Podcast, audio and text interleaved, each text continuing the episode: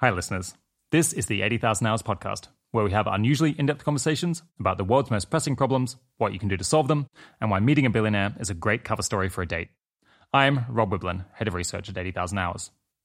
For most of you, Holden Karnofsky is not going to need any introduction because he's a, or maybe even the, driving force behind GiveWell and Open Philanthropy. He was also a guest back in 2018 for our episode 21, uh, explaining one effective altruist styled approach to doing the most good through philanthropy. He has recently started a new personal blog called Cold Takes and has been publishing a series of essays which lay out the worldview that he and a significant part of open philanthropy are now working from as they try to disperse billions of dollars. I think it's an outstanding series, and so naturally, I think it made an outstanding episode as well. I'm particularly passionate about this topic, in part because I found it quite frustrating to repeatedly hear that for people who want to do a lot of good, long termism or, or the things that long termists are actually doing are weird or in some way violate common sense. It seems to me like a lot of people kind of repeat that without having properly thought it through or even necessarily believing it. But to me, when you zoom out and look carefully at the broad situation that humanity is actually in, then the topics and projects that long termists tend to be excited about make a lot more sense, both common and otherwise, than the alternative philosophies of doing good that I often hear proposed. I don't really feel like I'm on the back foot defending this work because the prima facie common sense case for long termism, in my view, is as strong as what, as what anyone else has. I don't think that's uh, that's Holden's view, but I hope if you listen to this episode or read through his articles, you'll understand where I'm coming from when I say all of that. One quick announcement is that we're currently hiring a new head of marketing to help more people who would be interested in this show or 80,000 hours online articles or one on one advising to find out that all of those things uh, actually exist. If you'd like more people to think about improving the world using the kind of mentality that we demonstrate on the show, I might want to work at 80,000 hours, then click through the link to the job ad on the blog post associated with this episode. Finally, in the interest of full disclosure, Open Philanthropy is one of 80,000 hours' biggest funders. We're releasing this episode in two parts, so without further ado, here's the first half of my conversation with Holden Karnofsky. Today, I'm speaking with Holden Karnofsky. In 2007, Holden co founded the charity Evaluated GiveWell, and then in 2014, co founded the foundation Open Philanthropy, where he now leads Open Philanthropy's long termist grant making. Open Phil, as it's often called, works to find the highest impact grant opportunities and has so far recommended over a billion dollars in grants. He also recently started a blog called Cold Takes, where he hopes to share his personal ideas about futurism, quantitative macrohistory, and applied epistemology, among many other topics. Thanks for returning to the podcast, Holden. Yeah, it's great to be back. I hope we're going to get to talk about your views on career choice and your take on how this century might be particularly exceptional. But first, what are a couple of important updates from Open Philanthropy over the over the last year or two? Yeah, well, I'll give you a big one, which is that very recently we announced that Alexander Berger was promoted to co CEO. And so Open Philanthropy is now kind of a two headed organization. And the reason we did that is because there's been this growing distinction. It's been growing in importance at Open Philanthropy between two kinds of two kind of frameworks for the question of how do I do the most good possible with the money. And you know that's generally the mission of Open Phil is to take all the money that our donors are working with and you know spend it in a way that's going to do as much good as possible whatever that means. And it kind of ends up meaning slightly different things. We've written about this before in the context of things like worldview investigation and dividing causes into categories but it just increasingly feels like there's two big ways of thinking about how to do good in the world. And one of them is something that I, I, I think you've talked about a lot on your podcast which is this idea of long-termism. And so you say we want to help kind of the most persons possible and there's an overwhelmingly large number of persons in the future. And so, whatever we can do that can make the whole future go better, that is the best way to do the most good possible. And so, what you, what you end up doing is, you know, you're kind of measuring every grant and everything you're doing, not in terms of some kind of measure like, you know, how many years of healthy life did we add for someone? You're just measuring it kind of in terms of the you know the expected goodness of the whole future or you know generally more proximately like the probability that humanity gets through some difficult period of you know a big risk and gets a good outcome from some sort of you know big technological transition. And so it's it's this kind of uh you know I, I think i think it's nick bostrom maybe who called it like to maximize the probability of things going okay And that just, you know, that tends to be the metric you're using. And that one, you know, it's kind of a well defined idea. And the other mentality and the other way of doing good is just the more traditional common sense way of doing good, which is to say, you know, it's not all rolled into one bet. It's not all about the long run future. We're going to kind of just do things that are more, a little bit more like using an unusual quantitative analytic mindset to do things that, you know, would be a little bit more recognizable as, hey, these are, these are nice things to be doing for people. And so global health and well being tends to measure their work in things like, you know, disability adjusted life years. So that's like how many years of healthy life did we allow people to have more of? Did we avert unnecessary deaths? Did we cause the world to be richer? Did we, you know, reduce suffering? Did we increase happiness? That kind of thing, global health and well being. And they're just two very different mentalities. And there's a lot of things that are different between the two of them. And Alexander has been increasingly just taking charge of the global health and well-being side. I think he has a really great framework in his head. I think this podcast is coming like shortly after a podcast with him, so I don't need to talk about him a lot. But he's been phenomenal, and there's a couple reasons we made this change. One is that I just thought he was the right person to be officially in charge of global health and well-being, and it's increasingly he'd been unofficially in charge. I wanted that to be recognized. The other thing is that I wanted to be able to personally just really focus I, I, really believe it's good when you can focus on one kind of problem. And I think long termism is a very different kind of problem. And so I wanted to kind of get my head all the way into the space of just this long termist framework spend my time that way. And so I'm excited about getting to do that. And that's that's kind of related to me sort of recently becoming like a little more solid in my feeling that the most important century is is a serious possibility. Uh, that this century could be the most important century, and and really wanted to focus on the implications of that. Yeah, I guess OpenPhil has been growing in terms of its headcount and, and its aspirations for how much money to, to give away. I suppose uh, had it just become kind of unmanageable in your head to like keep track of you know this AI stuff, all of the long termist work as well as the the animal animal things? I imagine a bunch of it was getting getting neglected, perhaps. Yeah, I mean, I think you can always use an org chart. I mean, you know, you can always make this mm-hmm. stuff work. I mean, the the funny thing is, OpenPhil is going to grow staff and is going to grow its giving, but in the near term, at least, a lot more of that growth is going to come on the global health and well being side like I think I think Alexander is going to end up probably running like a bigger team than like than the whole organization is now, and we're going to have to make that work. But I think the you know there is a big difference, which is that with global health and well being, you're kind of doing a little bit more recognizable as charity work or as philanthropy, and so you have a lot of grantees, and you can deploy a huge amount of capital, and that creates a need to hire a lot of people. And the long term aside, I've just come to feel that money is not the biggest bottleneck right now and a lot of what we need to do is we need to be active grant makers. We need to you know have a really good vision of how to get that money used more and used better. And i think a lot of the blocker on long termism right now is it's just it's a really the the headspace we're living in, the view we've got of what's going on in the world and what's most important for the long run is just not held by a lot of people. And when you don't really have your head in that space and when you don't really have that picture, you know, it's hard I think to be a grantee that we're very excited to fund. You know, so they just they feel like really different missions. It actually feels like the long-termist team right now should be kind of small, nimble, experimental, improvisational and just kind of understanding and owning that we don't really know what we're doing. And you know, we're kind of this this early stage organization that is figuring itself out because we don't have a giant pile of giving opportunities to sort through and write the checks to. So global health and well-being is going to have to operate at scale, much bigger scale than we've been at. Yeah, interesting.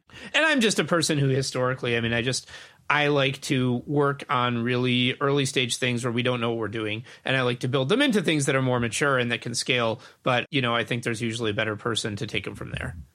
Yeah, it's it's very interesting. You're saying that I guess you've spent years now trying to increase the amount of giving you're giving within the long termist portfolio, and just kind of concluded that to some extent you have to drum up business a bit, or, or bring yeah. in bring in new people who who have what it takes to start projects, rather than just give money to people who are who are there already.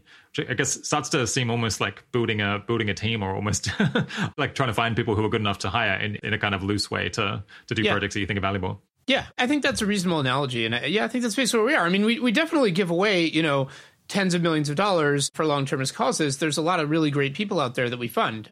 But there's a lot more capital available than that. And so you know and, and i'm and i'm not i definitely am not saying we're funding all the good people because in order to fund all the good people we'd have to have this incredible searching ability and recognition and evaluation ability. So you know it's not it's not that oh we got everyone. It's more like oh we could spend a lot of time making sure we got every single person. But even then you know, we'd be, I mean, I would be surprised if there's no way that would double the amount of money we're giving away every year. We just have to look in a different direction. All right, uh, we'll come back to to that topic later on.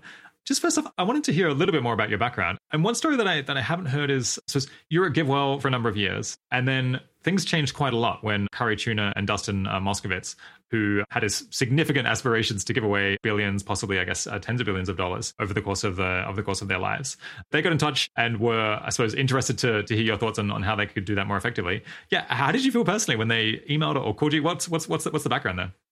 Yeah. So the uh, the story of how the first meeting happened is is just kind of funny. I mean, uh, so what happened was that we got an email, I think from a from a mutual friend connecting us to Dustin and Cari and you know he's just kind of like hey do you want to meet and talk about giving? I, I don't remember exactly what he said. And i kind of looked him up and i was like huh he's the world's youngest billionaire. And then and then somehow i don't i don't know how and i don't have any defense of this but elie and i were just like this just doesn't seem very high priority. I, I don't know why i don't know how we reached that conclusion. I'm, trying to like think through the logic in my head. Um, i think it was something like well you know yeah, any, a lot on that week yeah, I don't, I don't, know what was going on. Um, and we were just like, you know, we should definitely take this meeting. Next time someone's in California, we should definitely take this meeting. But it's like, this isn't the kind of thing we would rush for because it's just like, I don't know. We had some vision of what kind of person would be interested in GiveWell, and we didn't think it would be them or would be like really, you know, really good match with what we were doing. I don't know. But then at the same time, I really wanted to go to San Francisco because there was this girl that I, I, had recently become single and I wanted to go on a date with her. And I had a dilemma, which is I didn't want to just show up in San Francisco being like, hey, I came out to go on a date. I just, I don't know. I just thought that would be weird. Um, and so, so what I, what I did is I, Elie and I made an agreement, which is that I paid for the plane ticket to go out to San Francisco to meet Cari and Dustin. But then I got to kind of officially say, if anyone asked me, that I was there to meet Cari and Dustin, not to go on a date with this girl. So that was that was what Cari and Dustin meant to me at the time was was just a cover story. And uh, you know, and then we had this meeting, and it was this wonderful meeting. And they were just, you know, I I I almost never hear someone say this when they're when they're a big philanthropist like that. Is they were just like, we just want to do the most good possible. And I asked all the questions you're supposed to ask, like, but what do you care about? And what do you want to do? They were like, the most good possible.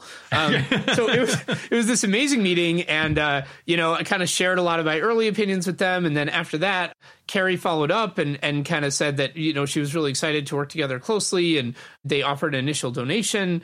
And it was, you know, it really got off to a very fast start and you know we we were very excited talking about it saying you know hey givewell's cool but i don't know if it's the best product for someone like them. Why don't we try this thing givewell labs where we you know it, it started as just trying to give away $1 million as well as we could with no special rules and criteria like givewell had and so it was awesome. But yeah, I mean, it just uh, the the original thinking. I don't I don't know. It was it was a cover story, and then the you know the girl that I was going on a date with. You know, now we're married, and and by the time this podcast comes out, we will have like just had our first kid. So that also was good. So it was a good trip. It's a huge huge weekend. yeah. wow, nice. I guess did you find it kind of intimidating at all? I suppose uh, it sounds like you didn't really appreciate how important a meeting this could potentially be. So you were kind of yeah, going in unbothered. yeah, unbothered is a good word for yeah. Unbothered is a good word for like pretty much how I would interact with anyone in those days, and and, yeah. and kind of still now. I, I would say, and it's not necessarily. I wouldn't say that's a good idea in every case, but I think it was it was good in that case.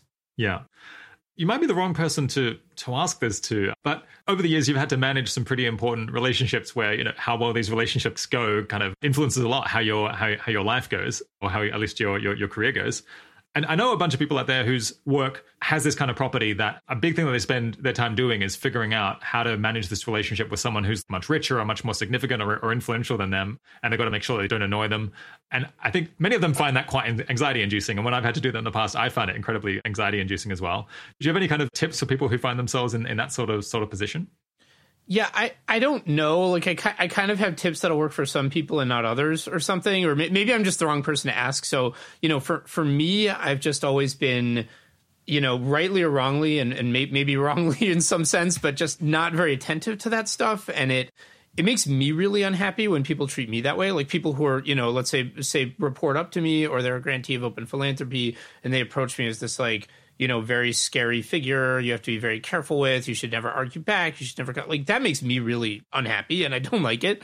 And I, I've never really treated people like, you know, whatever, people who I'm really trying to build a relationship with. I've never really treated them that way either. It's just been a little bit more like a a peer attitude or a friend making attitude, which is, you know, this kind of very naive, be yourself. All right, well, if this person doesn't like me, then I should move on and find another person to work with, you know. And I think, I don't know, I think there are definitely cases where that can work incredibly well. And there's probably cases where it backfires hugely. It depends what kind of person you're dealing with. You know, an advantage of it in my case is it's just got a selection effect. So it just means that, you know, and and I think generally what, whatever you're doing, if you if you if you have some you know if you have a style that's very consistent, then you're going to bounce people who don't work with it, and you're going to attract people who do, and so that in many ways is better than kind of having these relationships that are hanging by a thread.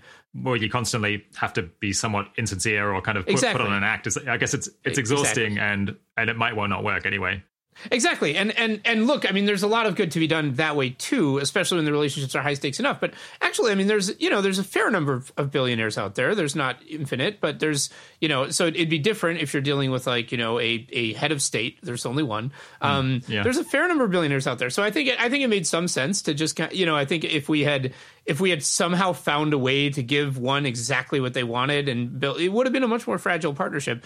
And the thing is that GiveWell always, always grew up in this world of charities and philanthropy advising that was all about the donor's needs and all about making the donor happy and all about catering to the donor. And as donors, we didn't like it was like we were you know we were trying to give away just you know a few thousand dollars as hedge fund people in in our early 20s and you know we didn't like the way that it was just every conversation turned to what we wanted. We were trying to figure out how much good they were doing. And so GiveWell was always just this you know zig when everyone else is zags. And so our sales pitch was kind of like we don't care about you which you know this kind of, this kind of backward sales pitch that's just like you know every other philanthropic advisor their whole mission is to say what do you care about? And GiveWell would show up and be like we don't care what you care about. We're going to help other people as well as we can. If you like that you can give there. If you don't then that's too bad because we're not doing custom research. And that was always yeah. the attitude. It's like you know when it's unique and when there's nothing else like it you can form a more robust relationship. If there is someone who likes that than by trying to you know conform yourself exactly to someone. But that that does not mean that's the advice i'd give everyone but i think it's it's kind of a shame to miss out on it when it would have worked is is the thing i would say yeah. You mentioned that I guess people sometimes have a deferential attitude now. I, the thing is, Open Phil is kind of a big deal, and, and you're kind of a big deal. Do you have any, any fond memories of the kind of things that you were able to do with GiveWell and Elie Hassenfeld, just running a scrappy organization back in 2007 or 2011? The kind of thing that you like couldn't or just wouldn't do now that things are more professionalized? You know, most of the tangible stuff I can think of that's different seems better now. I mean, the way that I used to spend my time, I think I like, I think I spent like a whole week trying to like unravel our finances or something at one point. um, you know, it, it, so, I mean, most of the tangible stuff I think is just better now. There's, we're able to do so much more. There's a lot of great people the things that I can like that come to my head. I mean, what, well, we moved the whole, we moved all of GiveWell to India for four months. I mean, that's not a thing we would really be able to do today. Although with all the remote work, maybe, um, you know. So, but that was that was a cool thing to be able to do. I liked having a blog where I was just able to like rant. Like I would write, I would like write a post in an hour and just put it up and you know, and a lot of times I'd be talking about substance. That was fun for me. I don't know that that was actually a good idea. Yeah. Uh, and uh, you know, I think uh, I think that the new blog I'm going to have is is like probably closer to that than like other stuff I've done in a long time. But it's still not going to be like that. I mean, that that was just kind of fun. But again, a lot of this stuff, it's like I don't know. It was fun. Was it actually a good idea? Not really you know and I, I, think most of the things that have changed have changed for the better in terms of you know how good they are. You know I, I have said that i don't i just don't enjoy heavily hierarchical interactions. So in, in terms of how it feels I, I like to have peers more than you know more than the standard report relationship when i can. And and you know generally in practice right now i can't. Yeah that is a shame but i guess it uh, well, I suppose actually with colleagues you've had for a long time potentially, or people who've you've been line managing yeah. for, for many years, maybe, maybe it does become a, more of a pure relationship gradually, or, or they, they begin to trust that you actually do really mean that. Yeah, it's more it's more like that. It moves in that direction. All right, let's push on to our first big topic for the day, which is this series of blog posts that you've been uh, working on and are now gradually releasing called The Most Important Century, which is going on your uh, your cold takes blog, which we'll link to. I've been lucky enough to get get a bit of a preview of them it basically it explains why you think the world could change really dramatically in the next 100 years in a way that would make it likely one of the one of the most important times in the in the entire history of the of the accessible accessible universe. And I guess I hadn't quite connected that. it sounds like one motivation for writing this is that you think in order to find more good grant making opportunities in long termism, you need more people who kind of share your worldview. And you realize you haven't actually explained your worldview in public yeah. for, for, for a very long time. So now you're you're getting it down. Yeah. Are there any other motivations for for, for working on this series? I mean, I'm not going to say it's the most strategic thing in the world. I did an awful lot of it on personal time. Like a lot, a lot of it was just this feeling of like, gosh, you know, we're making really big decisions based on this kind of strong belief that there's this very important thing that very few people are paying attention to. And if I try to explain it to someone, I can't point them to anywhere where it's been like kind of clearly written down in one place, and that, that that's just like that. That is just kind of driving me crazy. So I think that's like so, some of the motivation was just this, you know, this unstrategic like, gosh, like that's a weird situation. We should do something about that. Yeah, it's definitely true that also in my mind I'm thinking, well, a lot of what's holding us back is that so few people kind of see the world the way we do or are, are looking at the thing we're looking at when they think about what's most important. And so maybe having something you could read to see what we think is most important would be really good, which there kind of hasn't been, you know, so that, that that's in terms of the, you know, personally why I've, why I've written these posts. I think it's also good though to situate it in the context of, of the larger project Open Phil has been engaging in over the last two years, which is that, or two years, I don't know, a little bit longer than that. But the, you know, the long termist team has been thinking for a while, we we are really making very large decisions about large amounts of money and talent on the basis of this hypothesis that different people would put different ways. But I, I, would basically say the hypothesis is that we could be in the most important century of all time. And, you know, you, you could also say, well, if there's only an 0.1% chance that we're in the most important century, then maybe a lot of the stuff follows. I'm not really sure it does you know but but i certainly I, th- I think a lot of how we think about it is just like no there's a really good chance this is you know this is the most important century or or at least like is very high up there on the list of important centuries because we could be looking at the development of some kind of technology notably ai that then causes a massive explosion in economic growth and scientific advancement and ends in the kind of civilization that's able to achieve a very high level of like stability and expansion across the galaxy. And so then you've got, you know, this enormous future civilization that's much bigger than ours that, you know, if and when that AI is developed that speeds things up, that's going to be the crucial time for like what kind of civilization that is and what values it has and who's in charge and who's in charge of, you know, different parts of it. So that's that's a premise that we believe on the long-termist team is really, you know, really kind of likely enough that it's driving a lot of our decisions and it felt very unhealthy to be to be making that kind of bet without you know basically like all of the reasoning for what we think was based on this kind of informal reasoning informal conversations whiteboardy stuff you know google docs floating around and it wasn't really rigorous and it wasn't really in a form that a skeptic could look at and criticize. And so we started this project called worldview investigations where we were just trying to take the most important aspects of this thing that we believed and write them up even in a very technical kind of long form but just so any anything so we could get a skeptic's eyes on them and have the skeptic engage with them reasonably. Because you know it just wasn't working to say you know, to like go to a random person, say what we believe, and try and work it out in conversation. There's just like too much there. It was too hard to advance the hypothesis in the first place. And it was an enormous amount of work.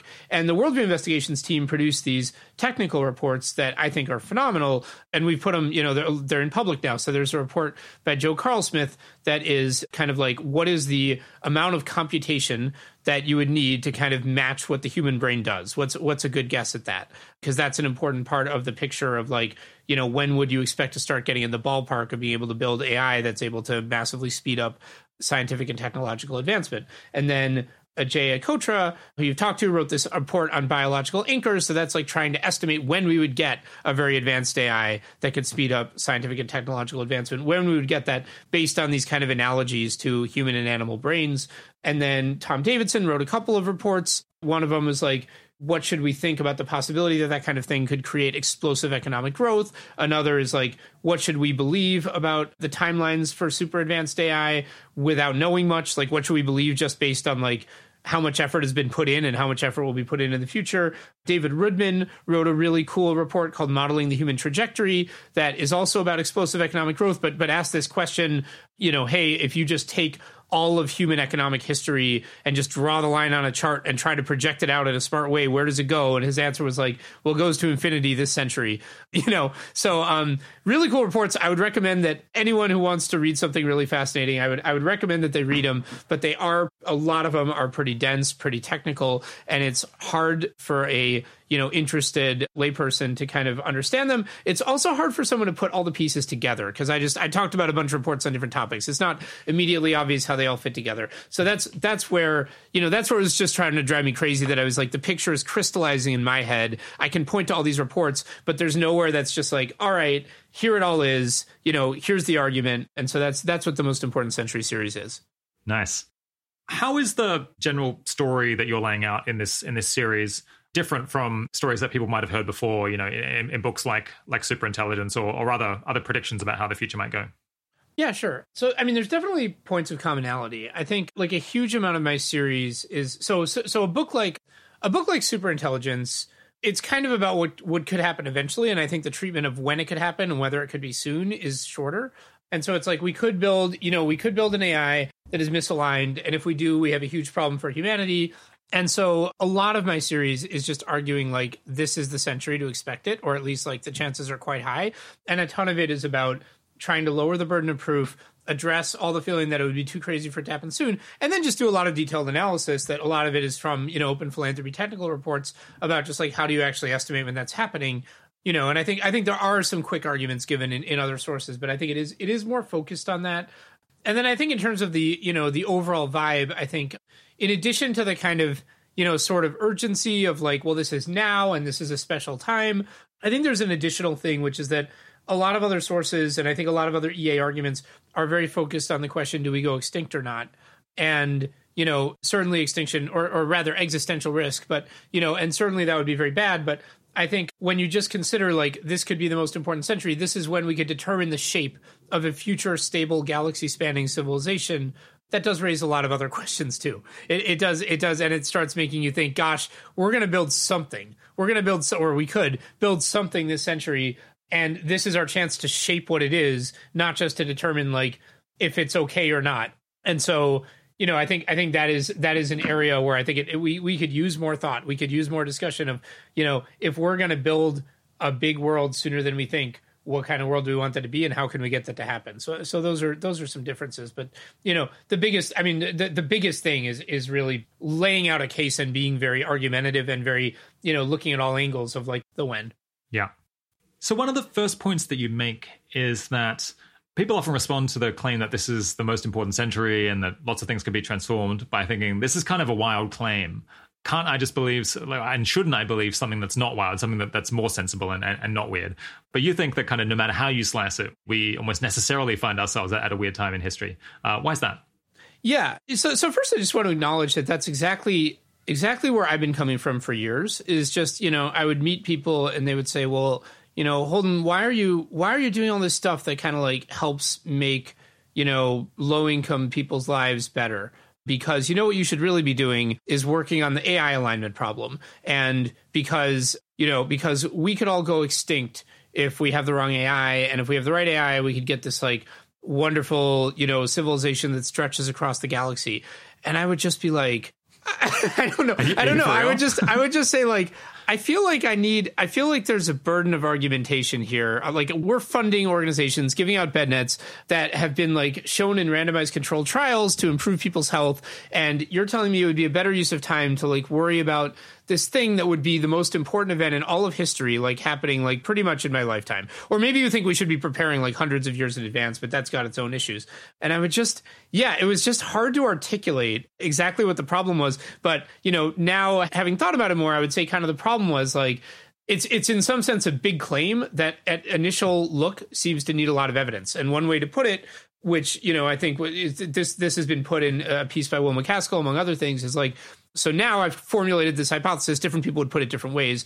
I've formulated it as most important century. Might not be the literally most important, might just be like so high up there that you should really pay attention.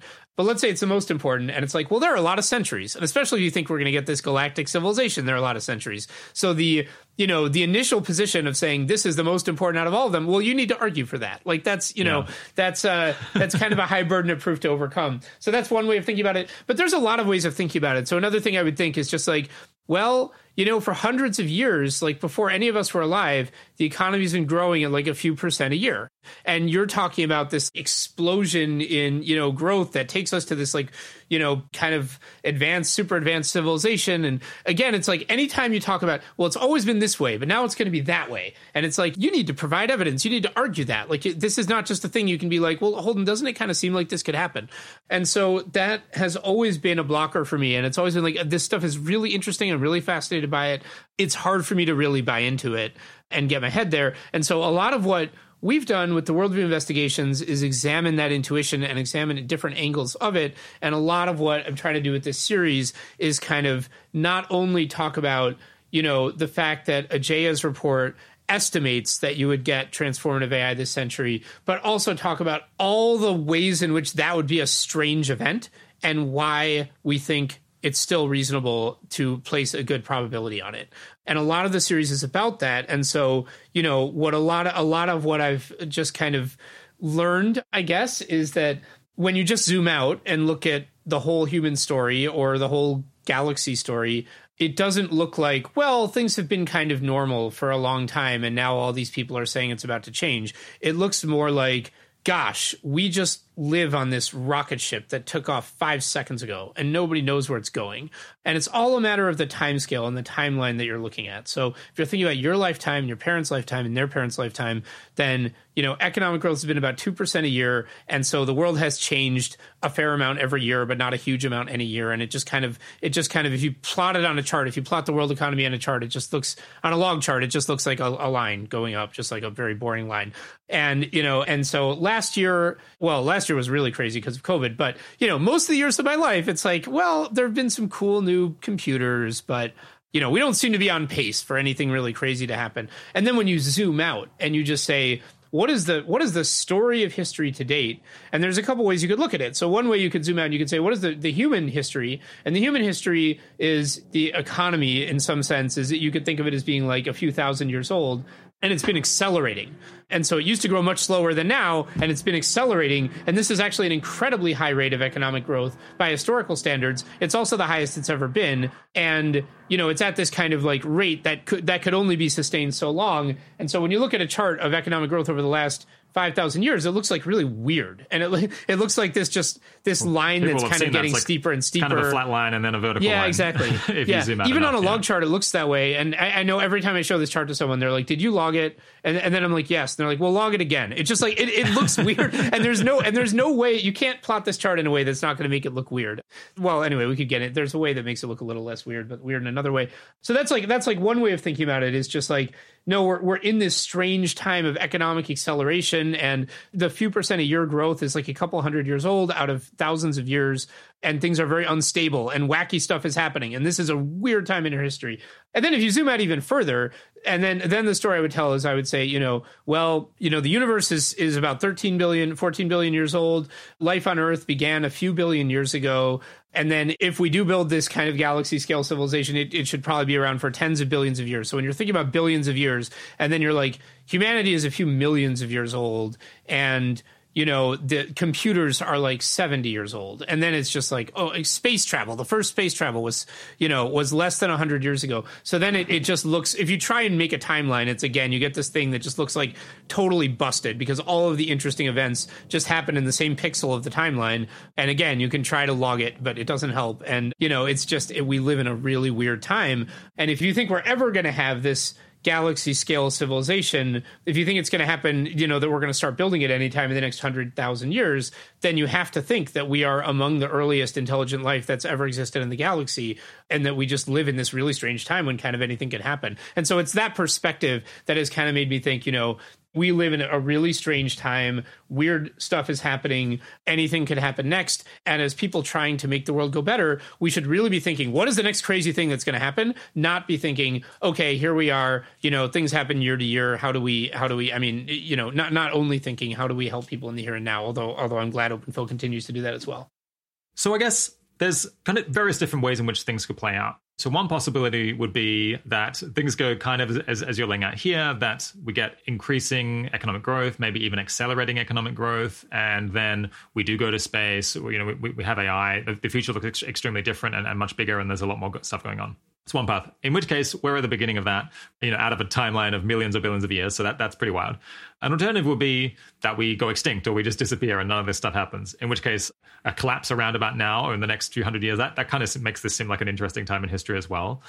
Maybe the most boring seeming one would be well, what if economic growth kind of continues, but at an ever slower rate? And so the world changes a bit, but it's still pretty identifiable in 100 or 500 years' time, which I think is kind of the view that people by default have, which is like the future will be like now, but a bit richer, or, you know, they'll have like more interesting phones. Why is that still wild?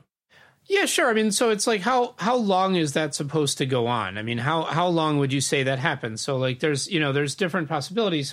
So, so one one thing that I that I say in the series in one of the posts is that you know the current rate of economic growth, it's like it's like almost impossible to imagine that it could last more than another like eighty two hundred years or something, which sounds sounds like a lot, but you know human civilization has been around for you know for thousands of years only, and again we're talking about these billions of years time scales. So you know so so it's like so what is what is the idea? So is the idea that we're going to stay at the current level of growth, then we're going to stop, or we're going to like gradually slow down, but at some point we have to hit like zero growth. Like one one way of putting it is like if we're slowing down now and we're never going to speed up again, then we live at the tail end of the fastest economic growth that will ever be that we will ever yeah. see in you know in uh, in millions of years of human existence to date and maybe billions of years of human existence going forward there were a couple hundred years a few percent of year economic growth. That was the craziest time of all time and that's the time we live in.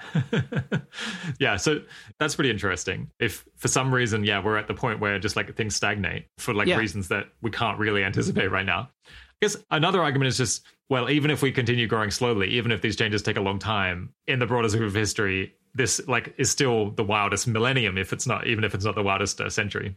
Yeah, and that, that's assuming that. I mean, so so if you believe that we're eventually going to kind of build this technologically mature civilization, so that so the vision here, the idea is that you know, and this is something that that does require a bit of explanation and defending, which I do talk about in the series. But you know, the idea is that we could eventually we could eventually have a civilization that spans the galaxy and that kind of is very long lasting and is kind of digital in nature. So, you know, the way we live our lives today could be kind of simulated or put into digital form. That's something that needs explanation and defense. But, you know, if you believe it's possible eventually that we'll have this kind of like robust digital civilization that's able to exist in a stable form across the galaxy, if you believe that'll happen eventually, you know, and if eventually means like in 10,000 years or in 100,000 years, then yeah, if you make a timeline of the galaxy, it still looks like we're in the most important pixel.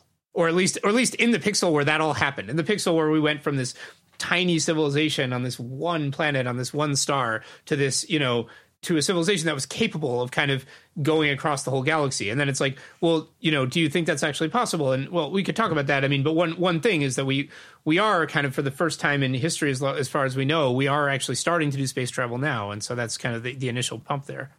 Yeah, so not only are we uh, beginning to, to do space travel, like clearly making significant advances in AI, even if we're quite a long way away, but we're talking about and like speculating about all of these ways in which in which the future could be could be radically different. So at least we'll be among the era that kind of first anticipated all of these dramatic changes, even if it takes a thousand years for us to get there.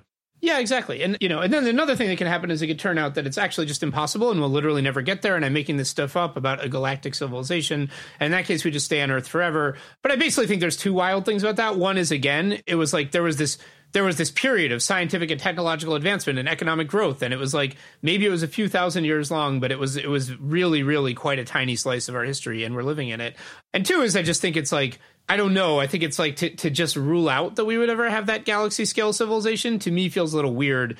In some sense, it's like, you know, by galactic timeline standards, it's like a few seconds ago we built the first computers and the first spaceships, and you're saying no, but we'll never, we'll never build, you know, a civilization that could span the galaxy. And I'm just like, I, I don't know, how would you, how would you get there? It just doesn't. It, that that that to me is is kind of a weird view in its own way. It, it starts to feel like a very strong claim or a very specific claim that would require yeah. a deep understanding. Yeah, yeah, yeah, exactly. Yeah, one thing we slightly skipped over is just briefly how long can present growth rates continue without us having to imagine the laws of physics being totally upended?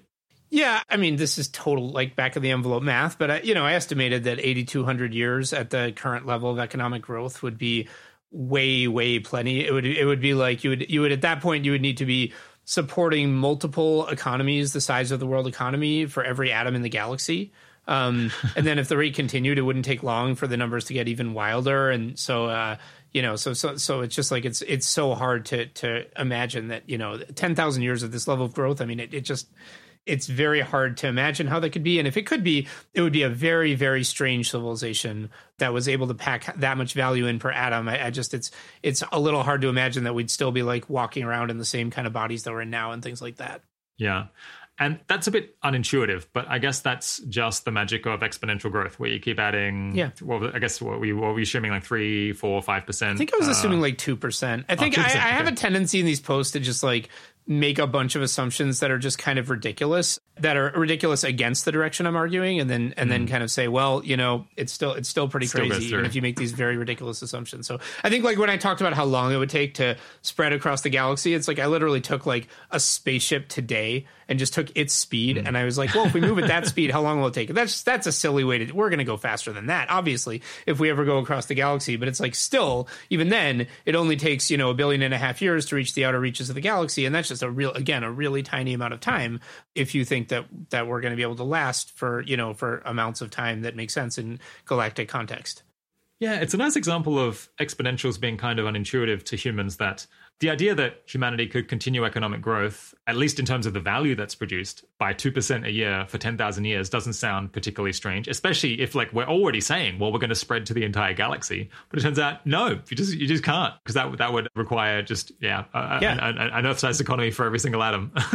yeah, no, it's, it's weird. and, and this is a good time. I mean, so I, I, I picked up that argument from an Overcoming Bias blog post, and this is a good time to just emphasize really hard that like, you know, this is a series where I'm pulling together a lot of ideas that are out there in a lot of different places. A lot of them are from the technical reports of the Worldview Investigations team. A lot of them have been floating around in the EA community forever. So I don't want anyone to interpret this as like, you know, Holden's theory that he came up with. I'm, I'm, I'm trying to, you know, I'm trying to pull together stuff that people have been talking about for a long time, put it where people can read it. Yeah.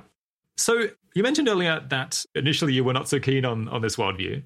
What's been the timeline of which you've kind of shifted your shifted your mind on this to the point where it's uh, like most of your work on a day to day basis is to some extent guided by the by the possibility of this previously quite outlandish sounding expectation? Yeah, yeah. It's true I've been kind of known in the community as a skeptic of a lot of this long-termist stuff for, you know, that I was for a long time. I think it's it's kind of important not to not to overstate that too much. I mean, you know, I was a skeptic in the sense that I was like running an organization trying to help people give away their money as well as possible. And I was like, okay, we've got a methodology, we've got a project, we're working on it. No, we're not pivoting the whole thing to analyze AI. I don't even know how we do that. So I, I think it's important not to overstate. It's it's like okay, if you if I had if I had been a guy who just like went to parties and talked about what seemed cool to me, I probably would have said this seems really cool, um, and and I care about it, and and I maybe I would have personally donated. I don't know but you know that's different. I mean i was not ready to to make big professional decisions around this stuff and that is definitely true. You know but I, I, went to the singularity summit like a year after GiveWell started. I was interested in it. It was an interesting hypothesis and i wanted to learn more about it and i always wanted to learn more. But sure yeah i started from a place of like you know this is very interesting but before you know before making really high stakes decisions around it i need more. I need to understand it better and i don't buy it right now and so in terms of the you know in terms of the trajectory of that a little bit a lot of stuff has changed. Maybe i'll just start with the timeline. Uh, you know i think what when we, we started GiveWell in 2007 very shortly after that i started meeting all the people who are like the very fastest to notice GiveWell and say this is cool. So really quickly met people who are who are into this stuff. And so I was you know thinking about this stuff like i don't know a month after a month after i left my job to start GiveWell or something that like that. And that was 2007 and then yeah, I mean, we started Open Philanthropy under the name GiveWell Labs in like I think it was like late 2012, and I think it was in probably 2000. Gosh, I'm not even totally sure I'm getting this right. I, I think probably 2015 or 2016 that we started saying, "Hey, you know, we want to spend money on this stuff. We think this stuff is really serious." And then it's been, you know, probably the last year that we've moved toward and you know and i want to spend all my professional time in it i want to focus on it. This is this is where i want to put you know put the energy that i've got. Okay so that's the that's the timeline. What do you think are kind of the the key driving factors that that caused you to have a significant change in opinion?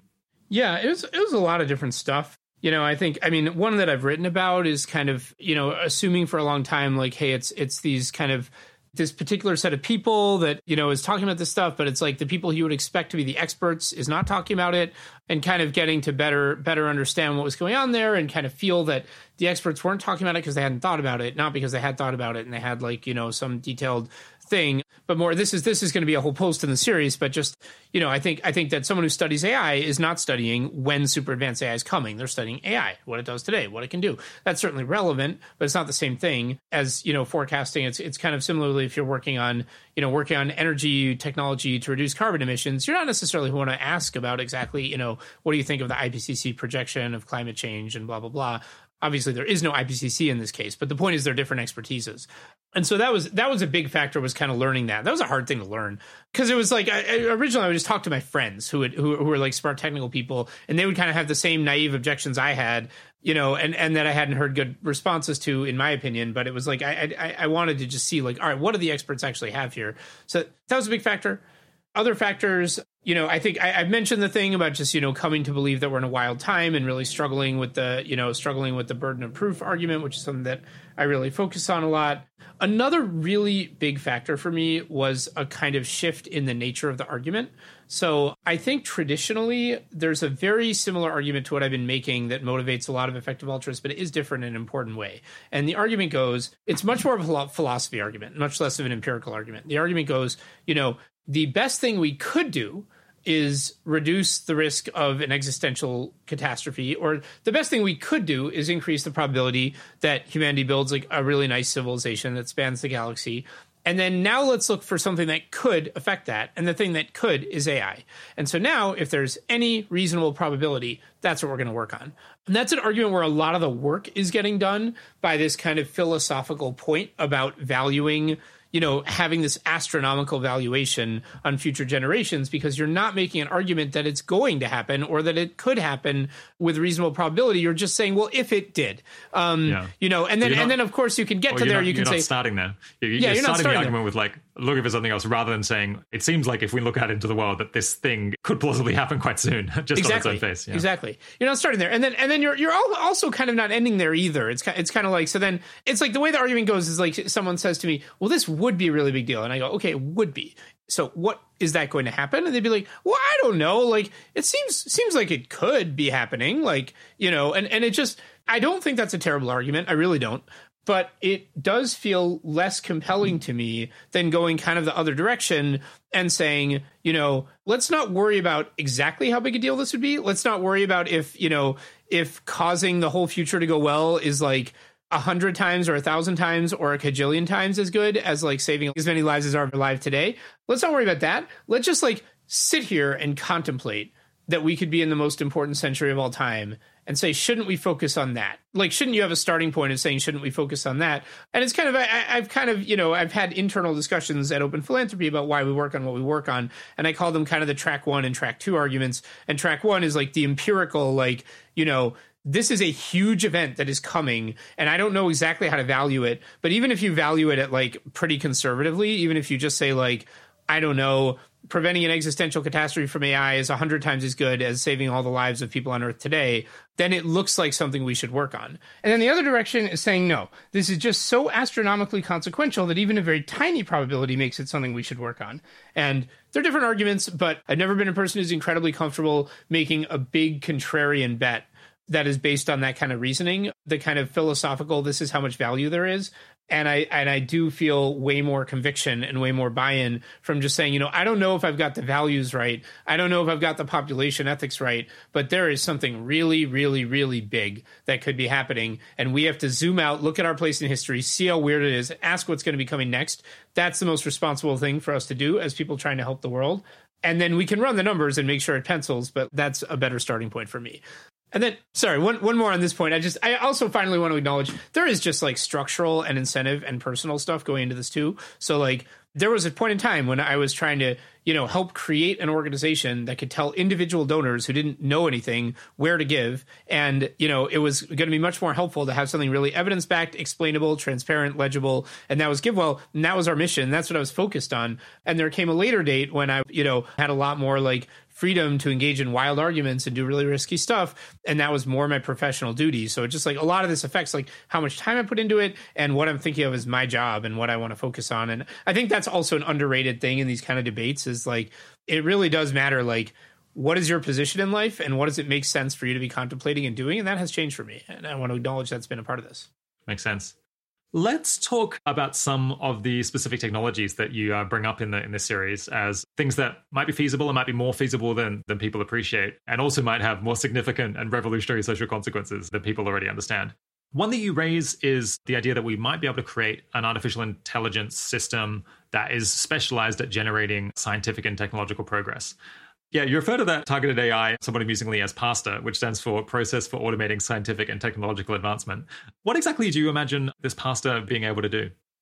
Yeah, the, the basic idea is that if you could imagine sort of like an automated digital scientist, like someone who or or engineer or entrepreneur, someone who can do do all the things a person does to advance science and technology, and then you imagine that that kind of digital person could be copied you know, and and could kind of just work in this sort of digital sped up advanced form. You know, if you just imagine that, then you kind of you can pretty fairly easily get to a conclusion that you would see a massive crazy explosion in the rate of scientific and technological advancement and that you know at that point it's like uh, you, might start thinking something like anything that is scientifically and technologically possible we will get fairly soon and a lot of my argument is like you know it's not too hard to imagine that really really wild stuff could happen in the next 100,000 years. Stuff about you know building stable digital based civilizations that go across the galaxy. Not too hard to imagine that. The interesting thing is that if we get the right sort of meta technology or the right automated process then 100,000 years as you intuitively think of it could become 10 years. Yeah. I suppose many people might have the reaction that you know they understand that machine learning systems can learn to play chess because it's like it's a very legible kind of game where you can see the result you can see the outcome they understand why I could learn to play potentially computer games or even this kind of game that GPT-3 plays of guessing what the what the next word should be. Yeah. But like isn't isn't scientific and technological advancement like too complicated? How would you even tell whether you're whether you're succeeding or what the different moves in the game are? Do you have anything to, to say on like whether this is like more feasible than people understand?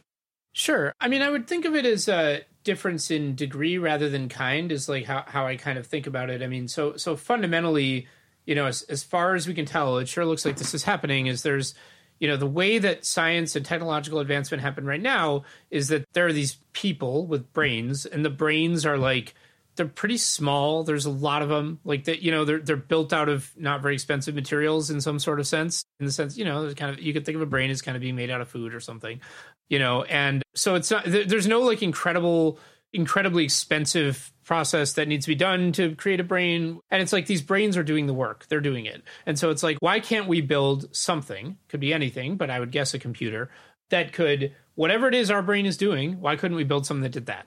And of course, that's a lot harder than building something that plays chess. It it raises new challenges with how do you train that thing? How do you define success? And probably it has to be a lot more powerful than these computers that play chess because something that some people don't know is that you know, actually today's most powerful computers, as you know, based on like estimates such as the one that Joe Carlsmith did for Open Philanthropy, you know, it's very rare to see a computer that's like even within range of having the computational power of a human brain right now. And so it's like, sure, to do these hard things that humans do, we're going to need something that's a lot more powerful than what we have now, does more computations probably, and we're going to need you know creativity and ingenuity and figure out how to train it and you know blah blah blah. But fundamentally it's like we have an existence proof. We have these brains and there's a lot of them. And why can't we build something that fundamentally accomplishes the same thing they're accomplishing?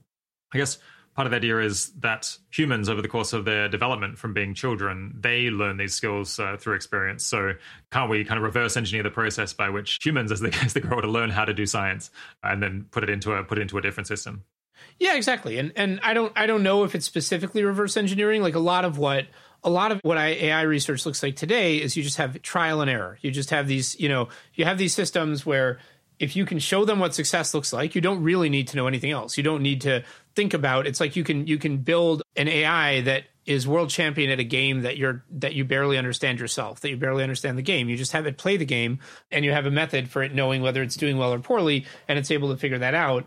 So I don't know if it's reverse engineering, but the point is there's a lot of different ways to build an AI. And the question is just, yeah, humans humans somehow learn how to do science. It's not something that not something that we've been doing for most of our history, but somehow we we learn it in the space of a human lifetime, learn it pretty quickly. So if we could build something else that's able to learn how to do the same thing, whether it's in the same way or not, you could imagine building an AI that's able to like watch a training video and learn as much from it as a human does, as measured by its answers to some test, and that's kind of a measurable thing. So that's kind of an example of what I'm talking about. All right, let's set aside the feasibility uh, for a minute and think about what kind of effects this would ha- have on society if a pasta-like system actually came into being, and how long it might might take to have those effects. Yeah, do, do you want to elaborate on that? Sure. So, so you know, it's it's this basic idea that we're doing this thing today, which is that every year people have more ideas and they create more technologies and they scale up and they make cheaper the technologies we already have. And it's like just imagine if you could automate that. That's the basic intuition. And you know, I explained it a bit more in the series, but that's a basic intuition is we're, we're doing this thing, we're doing it manually in a sense. There's there's humans doing it, having ideas and making technologies cheaper and better. And if you could automate that, then you would just expect it to speed up an awful lot. And then the question becomes, you know, where could science get in 100,000 years? Because maybe that's where it'll get in 10 years or one year or something like that. And so then where, where that, could science get? Yeah, go ahead. That vision kind of relies on the idea that once we've developed an appropriate system, once we've kind of trained it, that the amount of computational, you know, ability, the number of processes required to run it isn't so great, such that you could run the equivalent of hundreds of thousands of, of actual human scientists on, on, on these systems. Do you think that that is like very likely to be the, the case, or is that kind of a question mark? Yeah, I mean, you definitely have to get off the ground. So if you had if you had like one sort of you know thing that was automated that could do what a human could do, but it costs like the entire world economy to run that thing for a year, then yeah, the things I'm talking about would not happen. And and a lot of the you know a lot of the analysis that is done in like the biological anchors report is about cost and it is about you know when will we get to the point where it's like an imaginable amount of money. Like a government might actually do this. It might it might actually be affordable to you know to create these things. It might be economic. It might have returns. And the way I think you need to get off the ground. But but one thing that I would say is that you know when you're using these deep learning systems that learn by trial and error, it takes like in some sense making the first one or or training it costs an enormous amount of money and computation compared to like using it after you have it. So it's like, you know, AlphaGo, which is the system that plays this board game Go, you know, it, it, played like an enormous, I don't know how many number, but an enormous number of Go games with itself to kind of get from being really terrible at Go to being really great at Go. And that took an enormous amount of money and computation compared to once it was done, you could make as many copies as you want. I mean, you could make a bunch of copies and they would all be able to play Go. And it's like for the amount of money and computation you spent just creating that first one and training it, you could then run a very large number of them. And so the so the basic idea is you look at this biological anchors report and you say, when will it be affordable in some sense? Like affordable might mean hundred billion dollars. It might be something that, you know, a government would kind of stretch to do. But, you know, when it would be affordable in some sense to, you know, to train a single kind of automated scientist because that day that that is done, it is now also affordable to run a large number of automated scientists. Now, how large a number? Well, I mean, at that point, I would I would think a large enough number that those automated scientists are going to be able to further bring the cost down. And that that's where you get into this like feedback loop dynamic that is that is one of the focuses of the series and has also been discussed in uh, you know the reports by Tom Davidson and David Roodman on economic growth and how it could become explosive.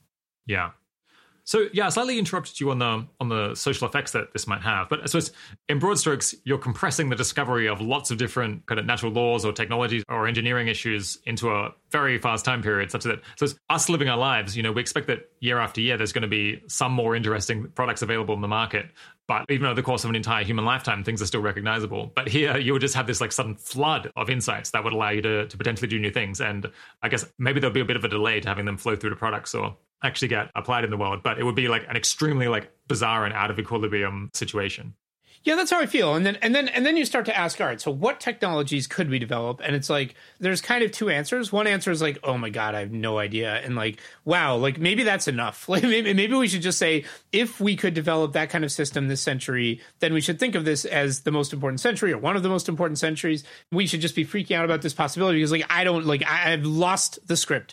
Once the ability we've got the ability to automate science to get to where we might be going in 100,000 years, but to get there in 10 years 1 year, gosh, like just that's we should just really worry about that. And and that should be what we're spending our time and energy on like what could happen there. But if you want to get specific about it you know what i like to do is i like to i like to have like one or two concrete examples of specific stuff so that you could see just how crazy it could get and then think to yourself, you know, it could probably get even crazier than that if there's other stuff we haven't thought of. And so, a particular kind of technology that I focus on a lot in the series is this idea of digital people. And I focus on it because it's a very simple idea. My guess is it will eventually be feasible. It's the kind of thing that science would get us to in 100,000 years and it it would be just so radical. It would just change everything about the world, and it would it would get us to the you know probably maybe get us to the kind of world that I've been talking about. This very you know this very stable digital galaxy scale civilization.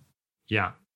Let's talk about these uh, these digital people, which is this potentially next revolutionary follow up option. Yeah, what what do you mean by digital people? Yeah, so the basic idea of a digital person is like a digital simulation of a person. So it's just it's really like if you just take you know, one of these video games like The Sims, or Cyberpunk. you know, I, I use the example of a, of a, football game because because I was able to get these different pictures of, of this football player Jerry Rice as every year they put out a new Madden, you know, video game, and so so Jerry Rice looks a little more realistic every year. It's like you have you know you have these like video game simulations of people, and if you just imagine it getting more and more realistic until you have a perfect simulation. So you you know you imagine like a a video game that has a character called Holden and just does everything exactly how Holden would in response to whatever happens. That's it. That's what a digital person is. So it's it's a fairly simple idea, and it's just in some ways is a is a is a very far out extrapolation of stuff we're already doing, which is what we're already kind of like simulating these these characters. I guess that, that'd be one way to look at it. I guess the way I've usually heard it discussed or, or, introduced is the idea that, well, we have these brains and they're doing calculations, and couldn't we eventually figure out how to basically do all of the same calculations that the brain is doing in a, yep. in, in, a simulation of the brain moving around? Yeah, exactly. Yeah, you, you, would have a simulated brain in a simulated environment, and um, that is another. Yeah, absolutely, that's another way to think of it. So this is kind of a, a, fairly out there technology. The idea that we would be, you know, able to reproduce like a full human being, or at least like the, the, the most important parts of a human being running on a server. I think that that is likely to be to be possible.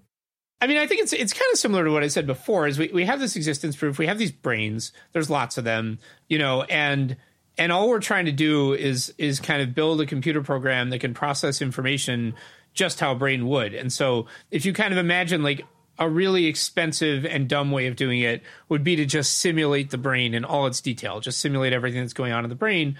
You know, there may just be smarter and easier ways to do it where you capture the level of abstraction that matters. So maybe it doesn't matter what every single molecule in the brain is doing. Maybe a lot of that stuff is kind of random and what really you know what really is going on that's interesting or important or doing computational work in the brain is maybe the you know the neurons firing and, and some other stuff and you know you could simulate that. So but basically there's there's this process going on. It's going on in a pretty small physical space.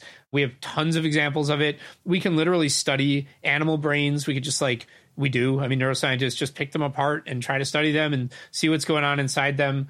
And so i'm not saying we're close to being able to do this but when i try to think about like why would it be impossible? Why would it be impossible to build an artifact, to build a digital artifact or a computer that's processing information just how a brain would? And, you know, I guess I just come up empty and I can't prove it. I can't prove that this is possible. I think this is one of the things that Open OpenPhil hasn't looked into because we generally do find it intuitive and haven't had a ton of pushback on it, but that might have something to do with, you know, which particular skeptics we're encountering. And it's something we could certainly do a more in-depth investigation of in the future.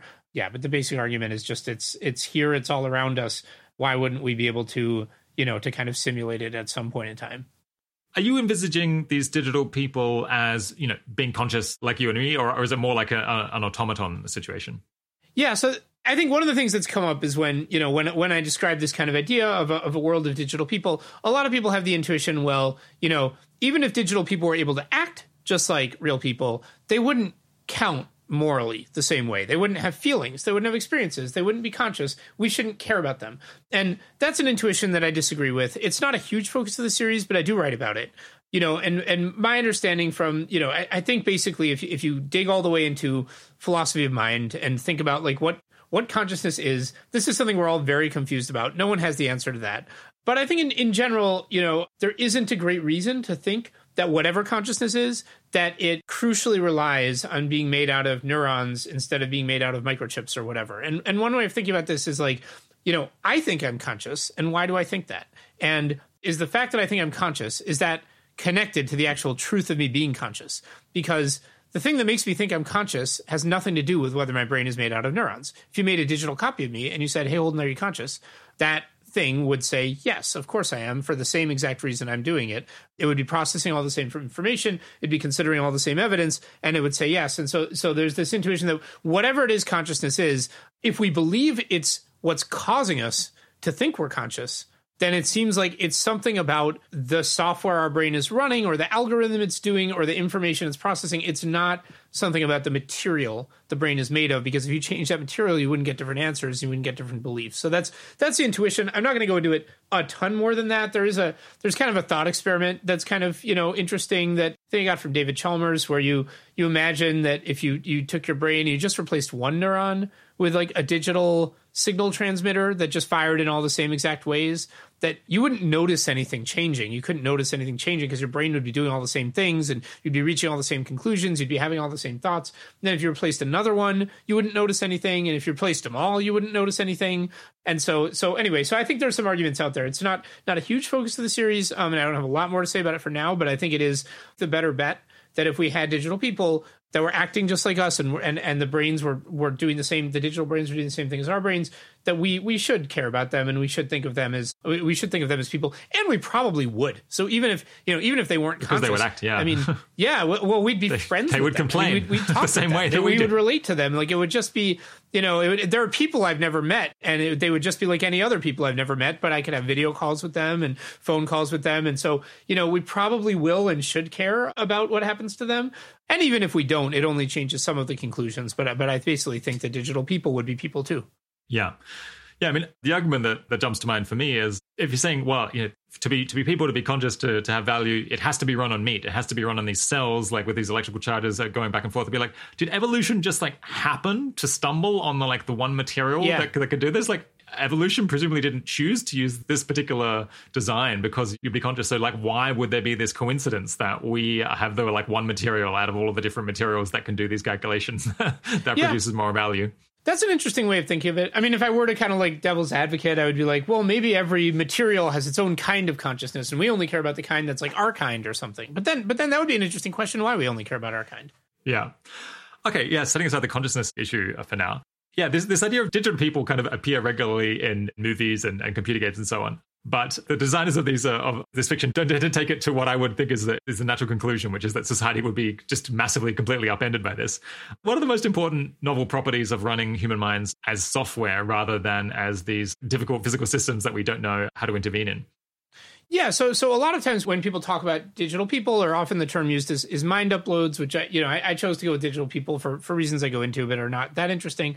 You know, a, a lot of times people just focus on the immortality bit. They're just like, well, now you're digital, so you can live forever because there's no reason you have to age because you're virtual. And you know, I mean, I think that's that's kind of interesting. I think it's it's really not i mean uh, you know i like thinking about ways the whole world could be just like radically transformed and that i think is is smaller than a lot of the things that could come of digital people and so you know when you just imagine just start with a very simple idea. Just imagine that we were virtual. Just imagine that we you know we could do all the things with us that we could do with software. And what are some things what are some things that you can do with virtual people today like these these video game characters that you can't do with with you know with real people and some things you can do? So one you can you can run them at different speeds which you can basically do with you know software tends to have that property. You can copy them make like kind of perfect copies of them starting from any state. Software tends to have that property you can put them in whatever virtual environment you can code up. So if you have you know a virtual football player you could put them in a virtual tennis match or whatever.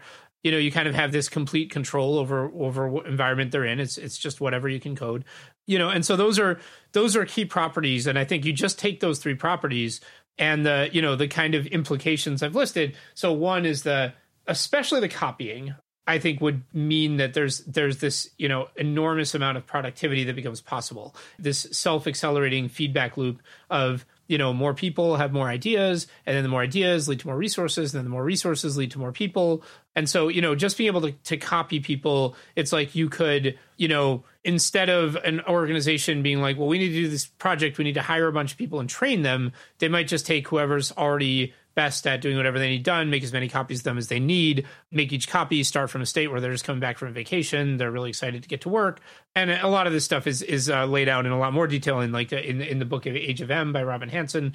You know, so there's the productivity aspects. There's this idea of kind of having an easier ability to kind of do reflection and learning about human nature and behavior. So you know i'm i'm always been very interested in social science in reading social science papers. That's my background you know from givewell is kind of saying you know do bed nets really help people? Does nutrition really help people? And it's really hard to answer questions like that because you you have some people who got good nutrition and some people got bad nutrition and you're trying to see how well they're doing. And the problem is that there's lots of things that are different between people who get good nutrition, people who get bad nutrition. Generally, people who get good nutrition tend to be wealthier and more educated and all kinds of things. And so, what do you always wish you could learn? The study you wish you could read is one where there were a bunch of actual copies of the same person. And some of them got the intervention, some didn't. And now we see how that changes. But you can't do that until you can, until you have digital people. The closest thing right now is a randomized controlled trial. Those are very expensive. They take a long time. You need a large number of people because you're not actually using copies of the same person. So you're hoping the randomization washes out with the large numbers. So, yeah, the ability to learn from the experiences of actual copies of people as they try different things and do different things, that could be big. And, and another thing you could do there's all this stuff I wish I had time to read and think about and do. I wish I could just try spending an entire three years of my life meditating and seeing how that changes me. But like, I just have to make all these tough choices about how to use my time. But you could have people, you know, making copies of themselves to try all these different things, learn all these different things, study these different things, explain them back to themselves essentially. And so I think there's this whole, there's this whole, you know, set of ways in which, you know, I would say over the last few hundred years, we've made much more impressive progress at like, understanding the world than understanding ourselves, uh, understanding human nature and behavior. I think that could change with digital people. Then there's this, you know, this virtual reality aspect where, you know, like I said, I mean, you could you could kind of have digital people experiencing whatever whatever. That could be a really good or a really bad thing. Like you know, it's just if if you had if if you didn't have human rights for digital people and they were at the mercy of whoever's running their environment, then they could be manipulated they could be tortured it could be really really dark. If you know if it was well done you know there's no need that we we need to have aging or death or disease or violence you know or any kind of force. You know you could have people just changing their appearance appearing however they wanted to experiencing whatever they wanted to. And then i think the the big ones for kind of the purpose of the series have to do with the stable galaxy scale civilization. So i think you know if you are digital people then you can run anywhere you can run a computer and you could probably run a computer anywhere that you can find like metal energy and you know some other stuff like like you need you know you need some something to cool it. But um everything you need you can find just all over space. You don't need to find this wonderful planet that's just like earth that has the right temperature has the right amount of water. You could basically you know anywhere you can get a bunch of metal and a bunch of solar panels and build these computers. You could have digital people there. So you could have them at every star every solar system and then you know you could have this if if you wanted which i think in many ways is a scary idea rather than a good idea if you wanted to kind of send out a space probe that creates this virtual civilization in another solar system you could have that civilization kind of following whatever rules you wanted. You could have this virtual environment that you know if you're the president and you want your digital copy to be the president then every time your digital copy loses an election it could just reset you know, it could be programmed to do that, or, or it could be programmed to, you know, respond to any kind of unexpected error with just like a, a rolling back of a step and rerunning rerunning the simulation. So, you know, it's it's again just imagining people as software. We have a lot more control over software than we have over our physical environment, and that's really the crux of it is is when you imagine technology reaching its limit, you just imagine us getting more and more control over our environment and in the limit or even just literally if we were software, that means being able to have human lives going on basically anywhere in the galaxy and in a way that is just it could be stable it could be set up so that there's certain values and certain things about the world that persist yeah so yeah just, just going back to the to, to some of the first comments you could have people experience anything, which means that you know these digital people they could just have the best meal of their life and then just do it again and again and again because there aren't like any any limits on the on the amount that they can eat, for example, or the, or the things that they can do. Or you could just you know, they don't have to simulate the food, just see what kind of nerves are stimulated by their favorite food and just push a button and and, and they can feel that. You would have gotten rid of disease basically because presumably in the simulation you'd be able to like edit out anything that was that was problematic or just revert back to the to the pre-disease state. I guess potentially you could have like new health issues that relate to the computers or something but you would have removed a lot of the problems in the world that people deal with because they predate us and we just don't know how to how to, how to change the world in order to fix it. You can also just like make the environments incredibly pleasant.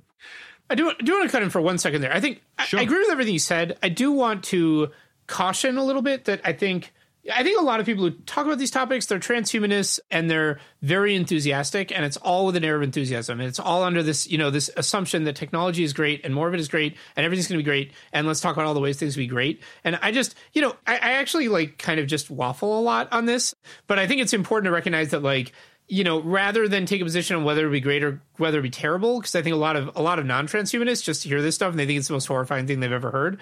Rather than take a position either way on this, I just want to be like, it could be either. And I think that's that's one of the things I've had trouble with with this series is just kind of everyone wants to read everything as you know this is going to happen it's going to be awesome this is going to happen it's going to be terrible. And i'm really really really i've had trouble convincing people of this and i have to say this over over again in the series. I'm really not saying either one. It really could be either. And and i and i you know when i think it could be the most important century i'm not thinking woohoo! It could be the most important century. We'll never have disease. And i'm also thinking oh no it'll be the most important century. Everything's going to be bad. And it's going to be worse than it was. I'm just thinking like oh my god Oh my God. I don't know what to do. Oh, geez. Like anything could happen. It could be the best. It could be the worst. Geez, we're not ready for this. And we really need to think about this. And we really need to think how this could go. And it could go really well. It could go really poorly. We need to think about how how to start to get a grip on this. So I think that's that's important as as the the way I'm trying to approach this stuff, which I, I think is is hard for a lot of, of people to not be thinking, is this going to be good or bad? Well, I think it is good to think it could be good or bad. It's good to recognize it could be either. Yeah, definitely. So yeah, another important effect that it could have, which would affect human human beings especially, is that like at the moment we only have one Beyonce, as, as you point out in, in, one of these blog posts. But in this world, we can just create lots of copies of Beyonce, and these different copies of Beyonce can produce many different albums and potentially go into all of these different styles of music, and then potentially dominate some non-trivial fraction of the entire music industry in a way that a single person person can't. So the fact that you can create copies of people who are exceptional in particular respects I guess it would affect like the employment opportunities for, I suppose, flesh and blood humans who, who, who don't have these abilities and can't go through these like very long training processes and then continue working after that. Do you want to talk about kind of the economic effects that this might have? I mean, the economic effects seem really hard to say much meaningful about, other than the economy yeah. itself would explode, and or it might not explode if it already exploded from the from the previous, you know, from the AI or something. But it, you know, there would be a lot. There would be a lot of economy. Is like the main thing I would say. Yeah. um, it actually could. I mean, it, it's not necessarily the case that flesh and blood humans they might have trouble finding a job, but it might turn out that like if you have a hundred dollars in your bank account, that you're now like just unimaginably wealthy, you know, by digital people standards because there's so much productivity, there's so much of everything that you know that that that money you have or or whatever. It's a hundred dollars in today's dollar, so you you you've had it in there in some way that it's keeping up with inflation right. or getting you know getting returns, um, keeping up with the stock market. But you know, it might, it might turn out that like the flesh and blood humans are just like unbelievably rich because they have these you know they have these existing claims and then everything gets cheaper. So it's really hard to say what happens. The thing the thing that happens economically is just that there's there's just so much. Yeah another implication this has is that like so much will be going on that if there's a way for things to go very badly then that could come quite quickly by human yes. timescales because because everything could just be running so much more quickly on these computers eventually like as the as the technology advances that all of history is occurring in a single human lifetime in, in a sense. Yeah exactly. Yeah. And I guess in terms of thinking like very big picture about how this could affect, you know, the galaxy scale civilization, the main issue there is, I suppose, the error correction or the way that you can just prevent significant drift with like resetting or just having particular digital people who are known to like have very specific values that, that never change and so on.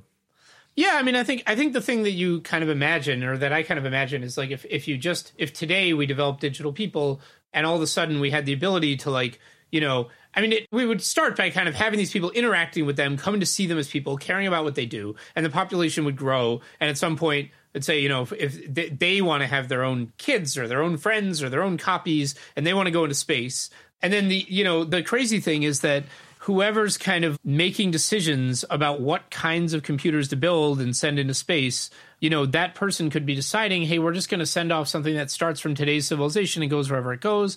Or they could be saying, we want to make sure it preserves human rights no matter what, and we're going to make sure the code is consistent with that. Or we want to make sure it preserves like this person as president no matter what, and the code will be consistent with that. And it's just like, there's just a lot of stuff that whoever is building these things and and programming these things could be deciding that that decision lasts for like you know billions of years because it it's affecting these space probes that go out into space and then build their own computers that build their own computers and that's the scary thing. And that's that's the thing where you could you could imagine just such a just a huge range of variation where you know if that was done really thoughtfully and reflectively and in the best way possible versus if that was done in this you know sort of i don't know just like random thoughtless people saying well i want to be president. You know just like just massively different futures for the galaxy that last a very long time and affect a very large number of people. And that's what you know that's what i find so kind of breathtaking and and scary about the whole thing. Yeah so I could imagine that there's some listeners out there who are thinking, I subscribe to this podcast because I like wanted to improve the world and learn how to have more impact with my career. And like, who the hell are these two people that they're, yeah. talking about like putting people onto computers and like sending them into space and like turning asteroids into, into solar panels? Uh, well, yeah, what was it? What's maybe your response to people who are like, this is like a cool story, mate, but like, yeah, yeah, yeah. Can't, can't we like get back to the real world?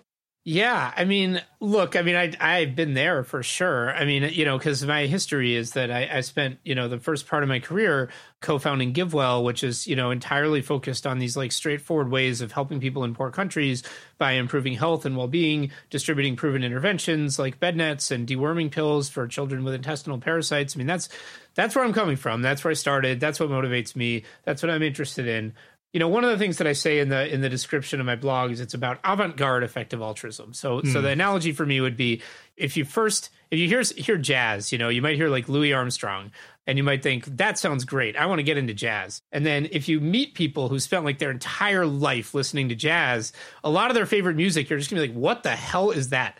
Um, that's not music. That's not jazz. What is that? Um, that's just like yeah. noise. That's just like someone like kind of screeching into a horn or something. And and it's you know avant-garde effective altruism is a similar feel for me. It's just like you know i started by saying hey gosh like people are dying of malaria and a five dollar bed net can prevent it. And i'm really interested in using my career to prevent that.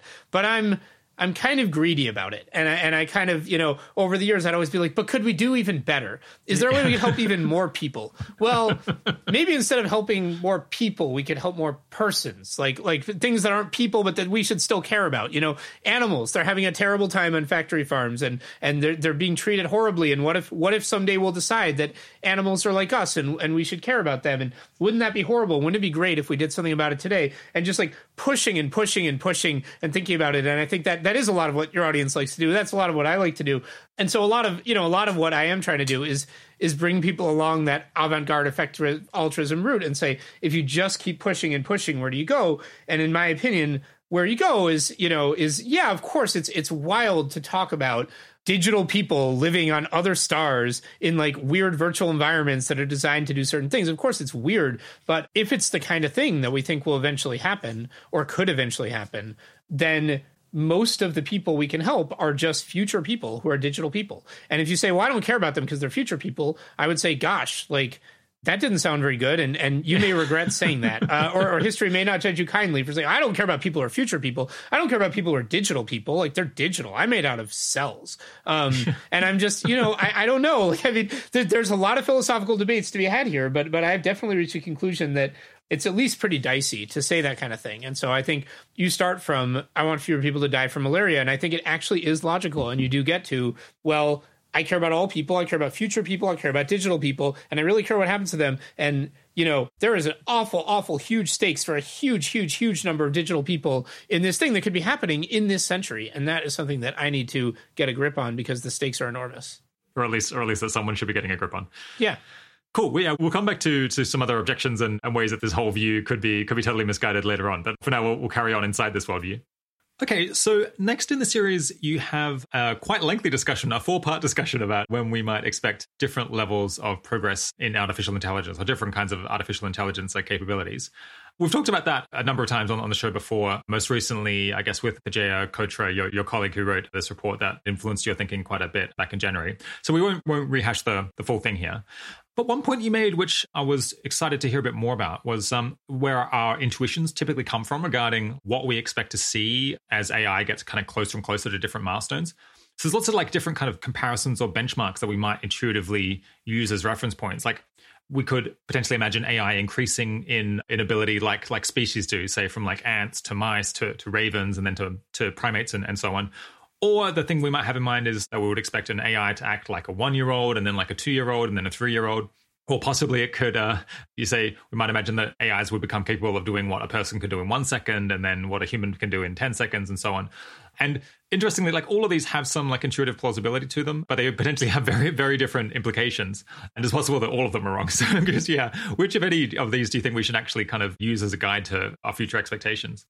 Well, I don't really know which one we should use as a guide, but that's a lot of my point. Is I think I think a lot of people like just have one in their head and they're very confident in it, and I think a, a particularly common one because I think it's kind of the most anthropomorphized and the most like I don't know. It's it's like this. It's like we have AI systems that they, they can do the low paying jobs, then they can do the medium paying jobs, then they can do the high paying mm. jobs, um, and it's like.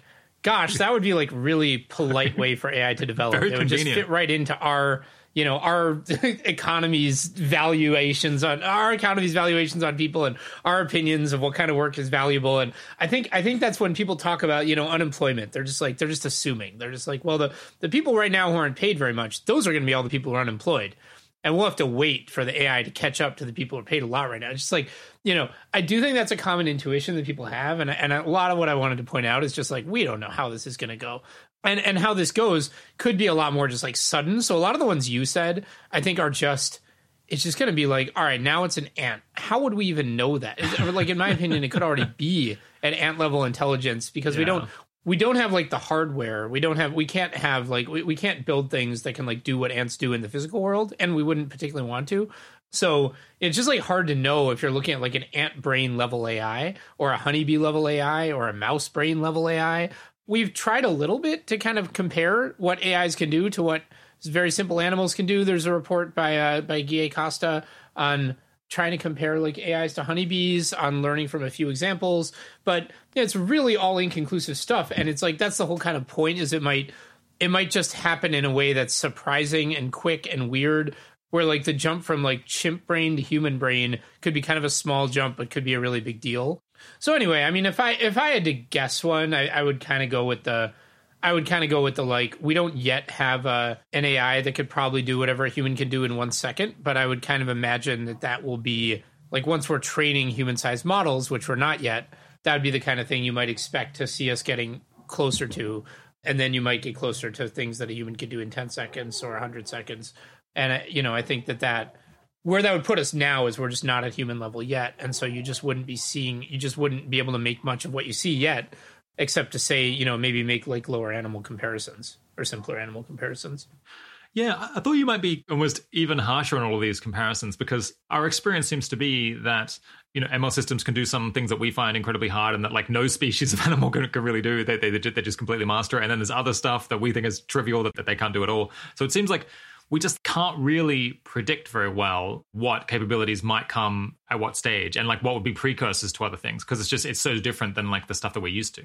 Yeah and just to be clear i'm definitely not saying it's going to happen overnight. That's not the point i'm trying to make. So i think i think like you know before we have this super transformative ai that can automate science or whatever we'll probably be noticing that other crazy stuff is happening and that ais are getting more and more capable and economically relevant. Like i don't i don't think we're gonna, it's going to be like no warning. I don't think it's going to be overnight although i can't totally rule that out either but what I do think is like it might simultaneously be the case that it's too early to really feel the trend today and that a few decades could be plenty. And one way of thinking about that is like, you know, the whole the whole field of AI is only a few decades old. It's only what like you know 63 years old or something, 64 years old as of as of this recording.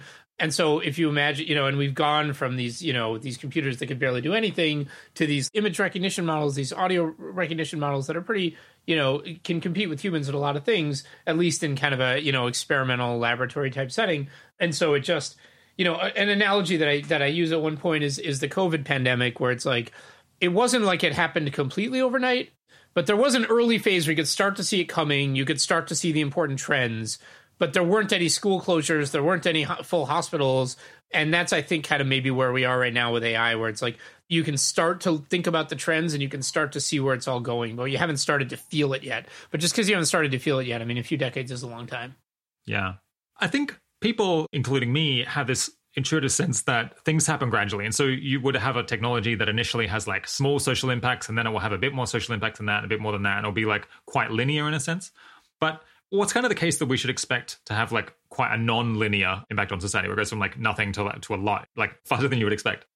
Yeah, faster than you would expect. Again, not overnight, but maybe over the course of decades. And um, you know, the, the case would just be that that that's what accelerating economic growth looks like and that's what accelerating economic growth is. And if you just you know this report by david roodman the modeling the human trajectory report you know that came out of i mean a lot of a lot of what i was interested in at the time is i was thinking about this Robin Hanson analysis of this sum of exponentials, where he's he's trying to just look at all of economic history and extrapolate where it's going next. And I wasn't really convinced it had been done in the best way. And David's a person who I think is really smart about this sort of thing. And so I just said, David, if you just like, if I just like kind of handed you this economy, and I was just like, I don't want you to like think about AI. I just want to like just handing you this economy and saying like, where's this going? Where would you say this goes next? And he kind of just did this you know, in some ways, I mean, there's a lot of math in there, but it's a, it's a conceptually pretty simple extrapolation that says, you know, this thing just accelerates and gets faster and faster and goes to infinity by the end of the century. It can't literally go to infinity, but it goes to wherever the limits are or hits some other bottleneck. And and we're in just this temporary period where it's like slowed down for what's kind of a heartbeat in in context. If you look at the whole history, it's just like we're on a temporary slowdown and it could accelerate again. So the so the case is that we are used to what's called constant exponential economic growth and that feels like it feels and accelerating economic growth feels more explosive and chaotic and would be faster. And we just have to get back on trend. I'm not saying that as i hope we get back on trend. I'm just saying if we get back on trend then you know then things will just move in a really crazy fast way. And you know have a, i have a chart in uh, in the second piece in the series called the duplicator that just has like the projection of what accelerating versus constant growth looks like from here. And it's just a, a line going straight and a line just going to the moon. Yeah yeah I guess looking at it another like slightly more concrete way, when we look at things that are, that change in the world, so some things do just change linearly, but then there's others like I guess most clearly with COVID, it was spreading at an exponential rate. So you get this very sudden shift from the rates are very low to the, to the rates are very high, and suddenly you have to change change all of your, your behavior guess in the economy, you can get other cases where something is more expensive than the alternative, and then very quickly it becomes cheaper than the alternative because it's gone. Like I guess with solar panels, you see this that it used to be hundred times more expensive than the alternative. Then it's like competitive, and then quite quickly it, it falls below. And then in other systems, you, you have this example of water boiling where you know the, the temperature keeps going. There's there's this like underlying factor which is the temperature. But if what you're thinking about what you're focusing on is like is the water bubbling then like as the water gets hotter and hotter and hotter there's no bubbling at all until very suddenly it starts bubbling a lot. And that's because you were tracking this surface i guess property of it rather than kind of the underlying trend that was actually going to drive and cause the exactly. the, yeah. the, the effect. Yeah do you want to discuss at all like how how those analogies might apply to the artificial intelligence case well, I think the thing you said about the cost comparison seems right. I mean, it's it's kind of the question is like, you know, when does an AI version of something become better than like hiring someone to do it? And I don't expect it to happen all at once for every task, but it just because humans are the underlying thing powering the whole economy and powering innovation, you can get an especially explosive dynamic and you can get back to accelerating growth at the point where, you know, certain key things that humans are doing, particularly innovation, can be done by AIs. And so the question is like, yeah, like at some point, there's certain things humans do that no AI could ever do, no matter how you did it. At another point, maybe you could kind of get one AI to do it, but it would take all the money you have. At another point, it actually becomes like, you know, I'd rather just build more servers than hire more people. And that's, you know, it's not instant, it's not overnight you know, as you get closer to the threshold, you start to see signs. That's true of water boiling, and that's true of COVID. But it it's so it's it, the claim is not that this is going to happen overnight. The claim is that this is going to happen faster than it feels like it's going to happen. I think it's also good to, to talk a little bit about exponential growth for a second, because I think this is actually a bit of a misconception. It's true that exponential growth is hard to imagine and it often moves faster than you think. And that is like important when we talk about like you know how the rate of economic growth today would not be able to be sustained for more than another like you know few thousand years however you know today's rate of exponential growth is not going anywhere that crazy this century in my opinion if it just stays where it is 2% growth for the rest of the century I don't know, what is that? That'd be like, that would be like our economy would be, well, for the rest of the century, our economy would be like 4x the size at the end of the century. You know, it's not, it's not going anywhere that crazy. And I think some people will make the argument, and I think you even even kind of can get this vibe from I don't know if it's from Kurzweil directly, but from people quoting him that oh well the, the growth way we're on right now it doesn't feel like it, but it's going to infinity. Well, eventually it is, but but not this century. It's not. It's it's the growth rate we're on right now is actually just not that scary. It's not. Yeah, I, just calculated, and it would be uh, seven times bigger by the end of the century. Oh, okay, yeah, right. So it's it's it's definitely going somewhere, but it's not that crazy. And so the claim is different. The claim is that there is a different kind of dynamic called accelerating growth, and we may or may not get back on it, and we don't know if we will. And uh, this is not something I'm like confident in and if we if we're not able as a as a kind of you know economy to create the things that do what humans do in more scale then you know we just keep on this pace for longer. And it's if we get on the accelerating growth trajectory that all of a sudden everything moves way faster. Not overnight but way faster. Yeah so it seems like this might be a really recurring kind of crucial consideration whether we should expect growth to stay at roughly the same rate or even slow down, or whether we should expect it to accelerate in the way that it has over longer time scales. So I might, I might link to a couple of different pieces on that. You talk about it in the in the second piece in this series about the duplication duplication of people.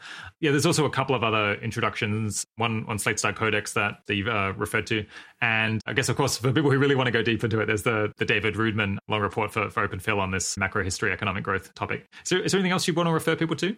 Yeah, I mean the, the duplicator piece was my best shot at explaining it, and with help from Maria on your team with with some great illustrations and. uh you know, and it links to three other things that uh, two of them are open Phil reports and one of them is a Slate Star Codex piece. So that, that was where I was getting it. It's a very standard economic theory thing, but uh, in terms of accessible explanations, that's what I got. Yeah. The Slate Star Codex post is the, the year the singularity was cancelled, right? Yeah.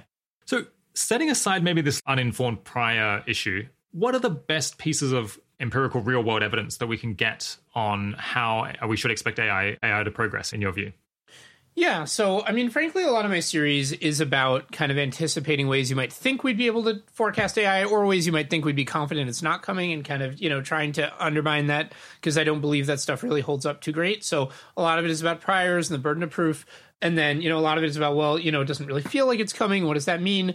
there's there's not a ton to go on in forecasting AI. I think that itself is very scary, and I think the big points I would cite is I would say you know we've barely started trying in some sense. Like you look at you know you look at civilization on a thousands of year scale or a billions of year scale, and it's like you know the first computer that was kind of a real computer was like you know 1945 or something first computer ever was the 19th century but which is also not that long ago but it couldn't really do anything and yeah, I mean, I, I think the semi informative priors report by Tom Davidson is kind of one way of looking at it. It's like, we just haven't been trying that long. And so it really could be soon. And so once you get into that headspace where it's like, we really have nothing to go on, then what do you have to go on?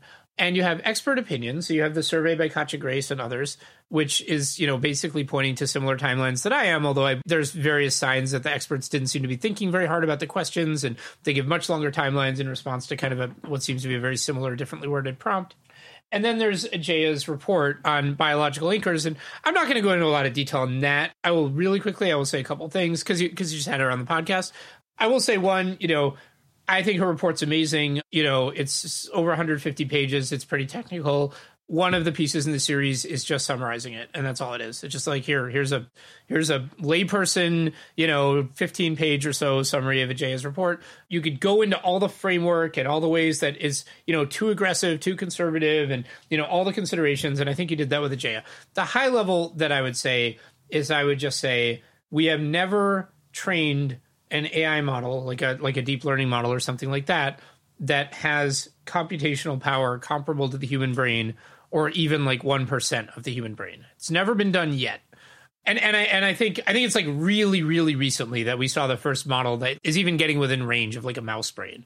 But in the coming century, according to the compute projections that Ajeya is using, which I think could be improved for sure, you know, we will not only see the economic ability to train a human brain size model, we'll see the economic ability to train much much more than a human brain size model. To train a human brain size model doing tasks that take you know a thousand times or or more as much compute and as much effort as like the kind of tasks that the language models are doing. And you can add quite a lot of slop. And you can even start saying when will it will be affordable to do as much computation as all of the history of evolution did with all the brains that have ever existed? And that also tentatively looks like it's kind of late this century by the very rough estimate. So it's like, you know, you're running these estimates of like, and, and it just, we've never come within range of the compute we need. But in the next century, in this century, we will see way more compute than you would come up with on most frameworks of what it might take to train a brain sized model. And that doesn't, that doesn't close the argument.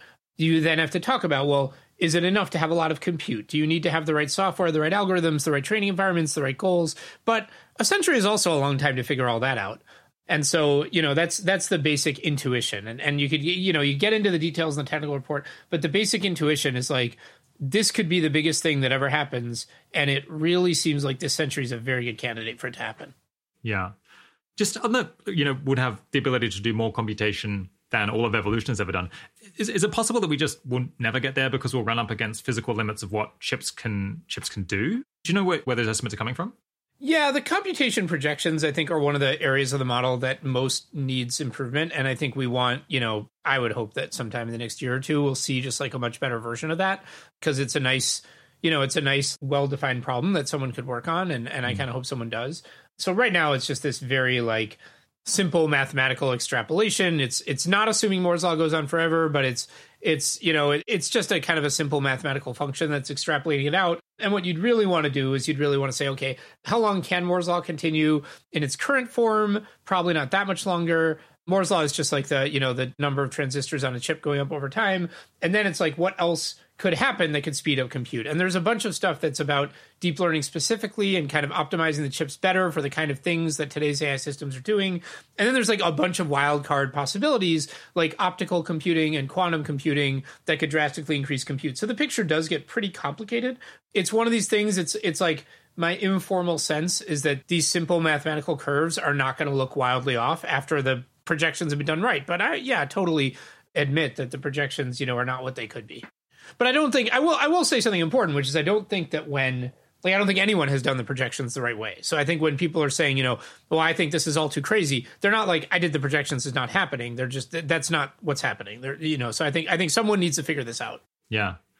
I get the impression that broader society in which you know people have jobs to do and lives to live, and they're they're not paying a ton of attention to all of the news on actual AI capabilities that in broader society they're really underestimating the degree to which we're getting kind of clarity on what AI might be able to do and when, because so many of these things aren't science fiction anymore. There actually are applications that would have amazed people 10, 10 or 20 years ago.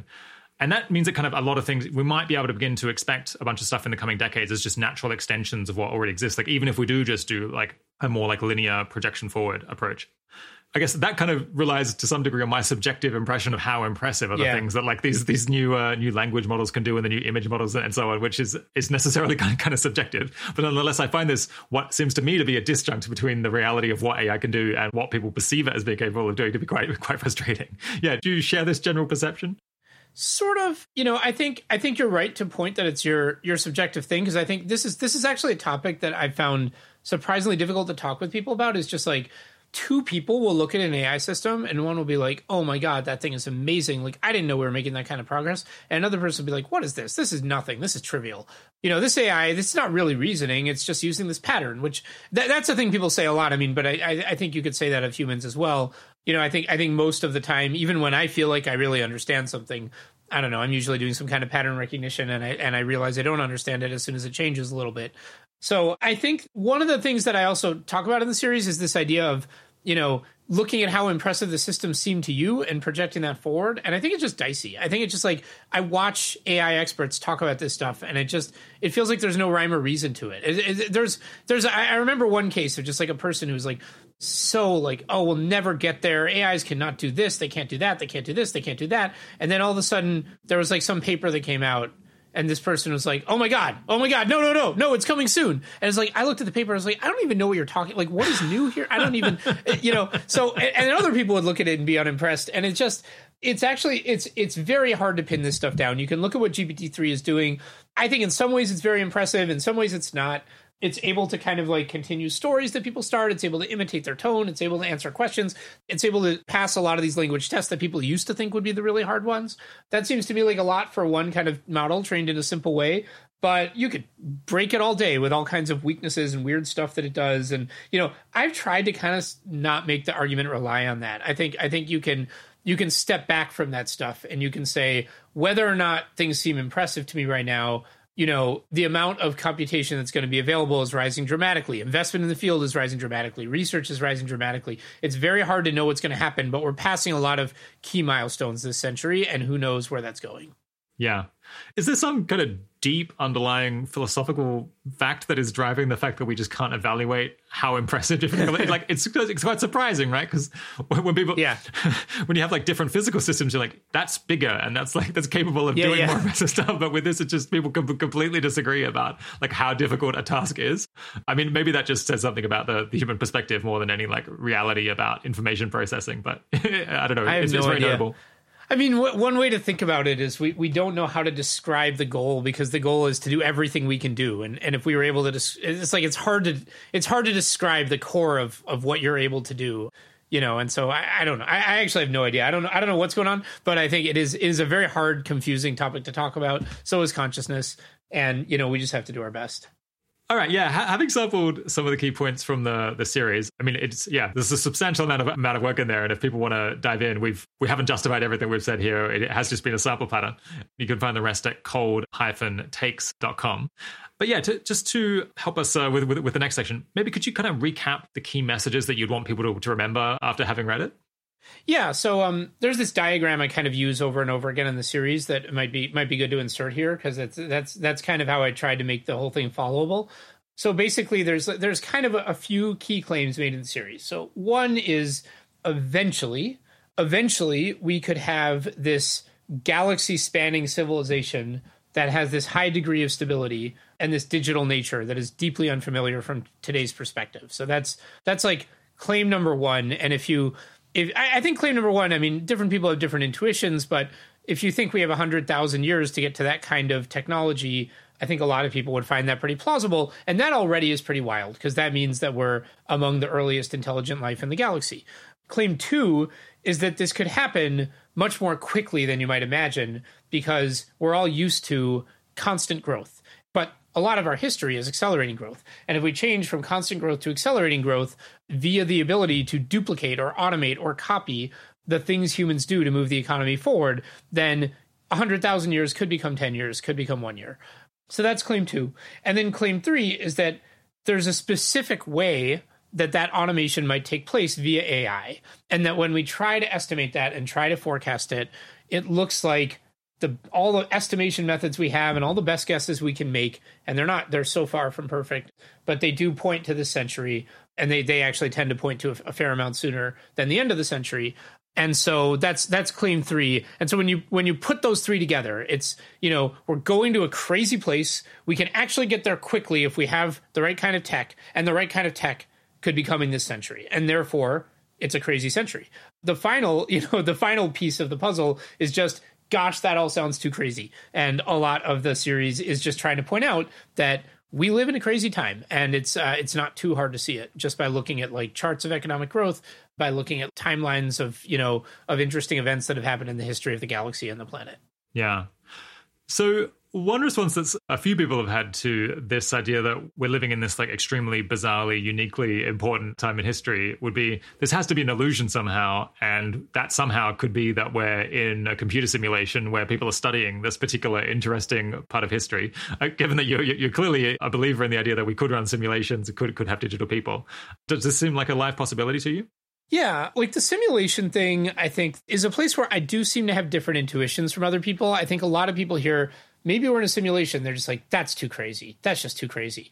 And i don't know. I mean to me to me it doesn't necessarily seem that crazy. Like if it's true it doesn't necessarily change anything about our actions. And i think a lot of times like the underlying reality we're living in is a lot weirder and crazier than we were imagining or at least it doesn't speak the same language we thought it was speaking. But the implications you know are just this all the same stuff we see and and nothing really changes quantum mechanics is a good example of that, where it's just like the way that physics actually behaves is just very alien to us and it's very hard to describe in our language. And every time you try to slap your concepts on it, it slips away. And every weird thing you can think of actually happens in quantum mechanics. You know, but it all adds up to normality is like a phrase Eliezer Yudkowsky has used. It's like, well, we're here, and and I, I didn't. I, none of this means that a flying spaghetti monster is about to attack you. It just means that the root of it underneath everything you see is weirder than you think. So, you know, I just don't find it that weird to think we're in a simulation. Like, because it doesn't necessarily change anything, I don't think it's that wild. It's in some ways, I'm kind of thinking, well, there's two ways the world could be. One is that there's these laws of physics and they operate randomly and they generated us, exactly us. And another way is that there's something else going on and someone or something else had some reason to create something like us. And it's like, that's the the second one most things fitting that description would be a simulation. And i'm just like i don't really see why the first one is so much more likely than the second. So you know so i don't find it that wacky. And i think in some ways like i had a little trouble taking this possibility seriously when people wouldn't engage with that possibility and acknowledge it and talk about what it means. So i think i had a lot of conversations where someone would be like well I think we're going to build this AI that does this and that, and then we're going to end up spanning the galaxy. And so we need to act now, or we won't span the galaxy, or we will, but it'll be bad. And I'd be like, okay, but like this is all very dramatic. Like this is all a lot. Like you know, does this make you think that maybe maybe we're in a simulation somehow that that that somehow there's a reason we're in this kind of high leverage position. They'd be like simulation. That's so crazy, and I just I don't understand that. I don't I don't understand that kind of thinking. And so you know, early in the process of grappling with these ideas, it was very important to me to at least do a little bit of thinking about the simulation stuff. And Ajeya talked about that in her in her podcast, the stuff she did, and I won't repeat it.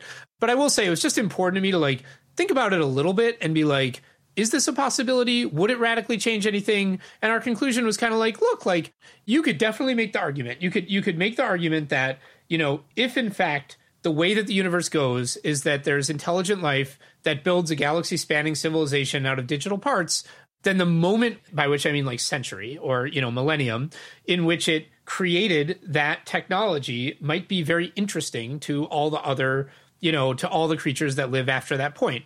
They might want to study it. They might want to see how it went. They might want to learn things about what happened. They might want to like i don't know relive it.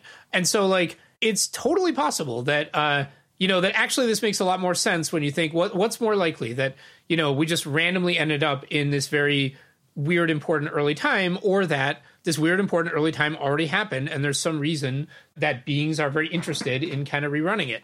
So I, I think that's that's fundamentally reasonable but we kind of concluded it doesn't really change much. It, it, it doesn't change nothing. It changes some of the numbers. The numbers you see in like the SA astronomical waste those those numbers change but it doesn't really change the bottom line. It doesn't change like what should we be doing what matters in a way that we were easily able to see. And i, I don't really think this is a topic that like is that worth a lot of deep investigation of or you know or needs a big deep dive but it was something i wanted to kind of like look at i don't think it should just be like tossed out i don't think it ends up mattering very much but it was important to me to kind of like think that piece of it through yeah I think you're in a small group of uh, people who were driven to take all of this a whole lot more seriously by the by the simulation argument. That that's where you got on board rather than that's where you got off board.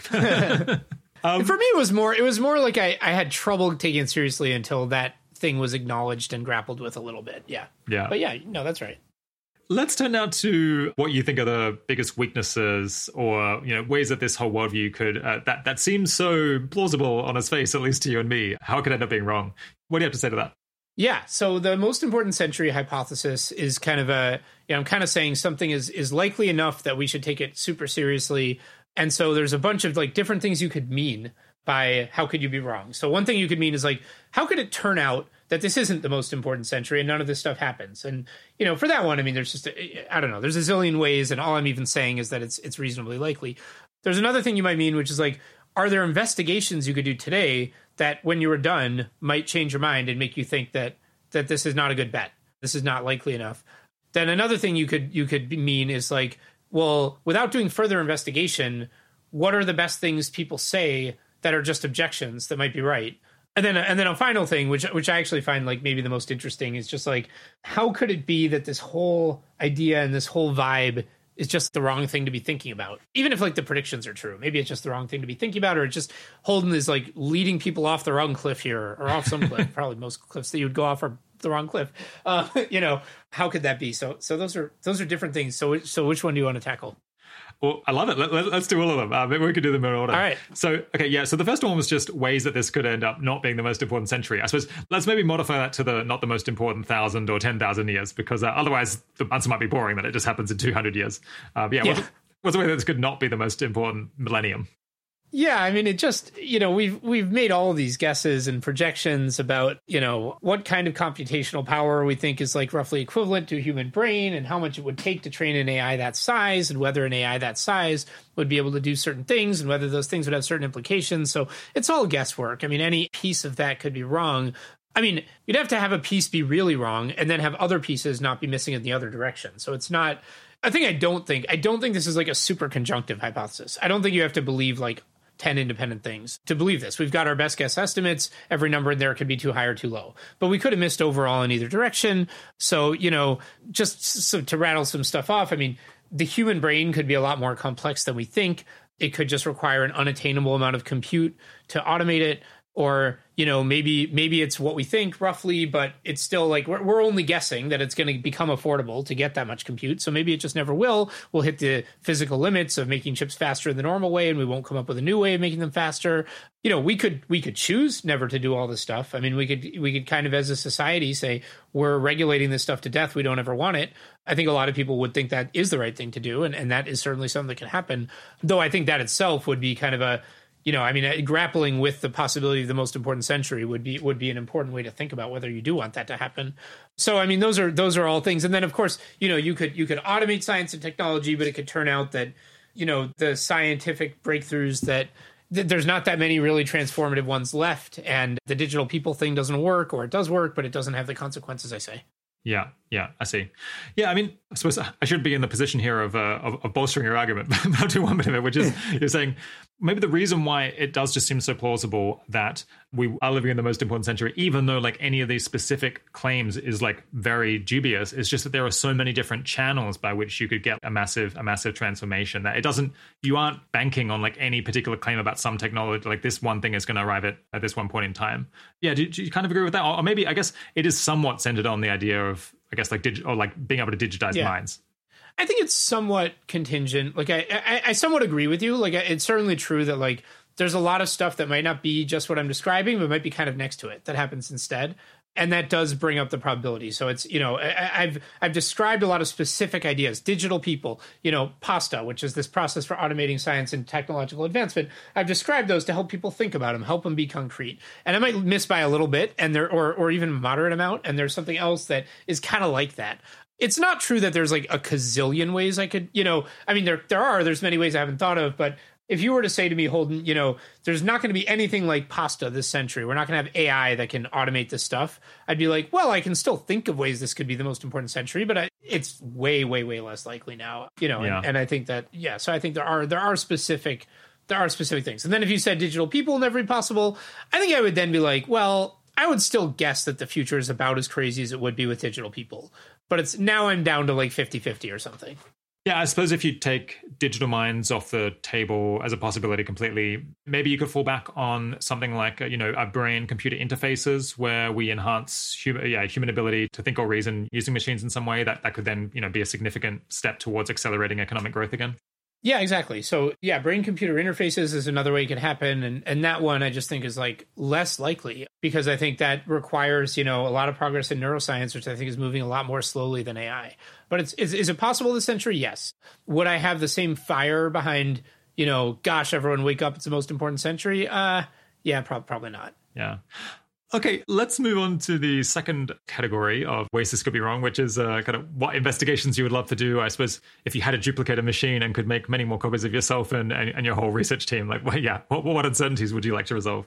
Yeah, so so things I could imagine doing. I mean, maybe maybe if you did like a really great study of like animal brains or animal behavior rather, and compared it to ML systems, you would just be like, wow, these animals they actually are basically doing these tasks that ML researchers have been trying really hard to do, and they really should be able to do them if the frameworks we're using for brain equivalence and things like that are right, and they're really not. And so there's something really big we're missing here. It's like maybe these, you know, maybe brains are doing a lot more computation than we've estimated, or they're doing something really sophisticated that we can't match with the amount of computation we thought it would take. So yeah, I mean, if you if you you know if you found out that there's there's some big challenge in AI that the big models of today are nowhere near, and you know honeybees are nailing it you know that would be that would definitely shift me a lot i mean a thing that would really change my mind a lot is if we did the better compute projections i'm expecting that to come out to kind of similar conclusions to what we have at the moment you know different but kind of similar but maybe we did them and it was just like nope, like 10 more years of the current rate of compute getting cheaper, and then we're done. And there's like nothing else coming down the pike. Nothing else is going to work out. Everything else is a crazy long shot, even for the rest of the century. Quantum computing, very unlikely. And then we were kind of okay. Well, that that's not even going to get us to be able to train, you know, a human sized model at all. Or maybe it maybe it is. I don't. But you know, it's, it's certainly not leaving a lot of not leaving a lot of space. Yeah. Um, again, I mean, would I would I then say there's no way this is happening? No, but I think there is a certain kind of reality to it. There's a certain kind of this is our best guess. This is the best we could do. Is that it's now, it's this century, and that would go away. And then you could fall back on the philosophical case and say, well, even a very small chance. And I find that less compelling, but still somewhat compelling. So I probably wouldn't do nothing on it, but I would have a lot less energy for it and a lot less like you know, hey, wake up, it's the most important century vibe at least. So those are those are investigations that I can imagine. I could sort of imagine just like a sophisticated enough argument between AI researchers resulting in like actually these tasks that humans do are just impossible to build a training environment for and they've never been approached by AI systems and never will be or something. So I could kind of imagine that stuff. Yeah. Okay, what about the third category, which is yeah, the the best objections that people people raise when presented with this worldview? Yeah, I think there's a lot in the series that reasonable people can disagree on. Obviously, you know the the biological anchors framework, which is where you know mo- doing most of the work of the specific estimates of when PASTA the the advanced AI is coming. You know that has a ton of guesswork in it, and there's plenty of places it acknowledges, and, and it, the report itself discusses, and this is this is a thing we do at Open Philanthropy always. Our reports are always discussing all the ways they could be wrong, and the report has a nice big list of ways it's you know over aggressive it's kind of it's really the big one it's really focused on compute. It's really saying you know when you can afford to build a train a really big ai model and you've had a few decades to work out a lot of the missing you know software and a lot of the missing training environments then we're getting into high probabilities. And maybe that's false. Maybe the you know maybe compute is not the bottleneck. Maybe the that we really need fundamentally different kinds of algorithms and there's a way to know that now if you were more sophisticated about it i think it's a big point of like disagreement among ai researchers and the further thing you have to believe is that a few decades won't be enough to resolve that even with a greatly increased amount of you know talent and money going into ai so i mean there's there's there's these ways that it it's making a lot of assumptions. It's it's making guesses about what's going to happen to compute and what's and you can have different guesses. I will say here you know, here I think that you could definitely have different probabilities than me, but I, I start to have trouble with the probabilities going too low. So like based on what we know, I um you could have different guesses from me, but I think the guesses would still leave like, you know, more than 10% or something of the of this being this kind of super important century transition. And then another thing you could do to kind of disagree with me is you could just have a very different interpretation of the social epistemological environment like the the fact that there's no robust expert consensus. So I have a whole piece about this where I, I talk at length about the idea that like climate change, like climate change has some things in common with this hypothesis in the sense of like you've got these very complex, you know, guesswork laden models that are projecting that something terrible is going to happen. Bad things are starting to happen now, but they're not really anywhere near in range of the terrible things people are saying are going to happen. It's many years out.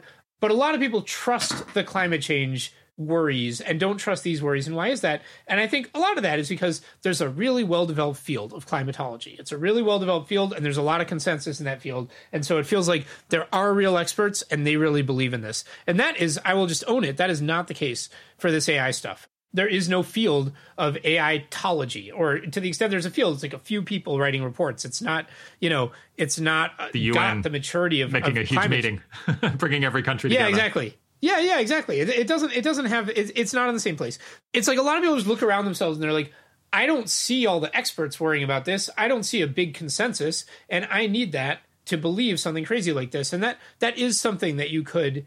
I don't think it's crazy to have that attitude. I disagree with it. Like I think, and I especially disagree with it if you are an ambitious, effective altruist who wants to be the kind of person who can be early. You know, be the kind of person who can see things before others see them and act before others act and take your biggest opportunities to have an outsized impact i think it's going to be you can't really run that at the same time as you're running well i don't really get out of bed until until it's known until the experts they're all there and, and there's a Yeah. mature field and they're all in agreement but but i don't think it's crazy i don't think it's crazy to take that view Because by then it's too late.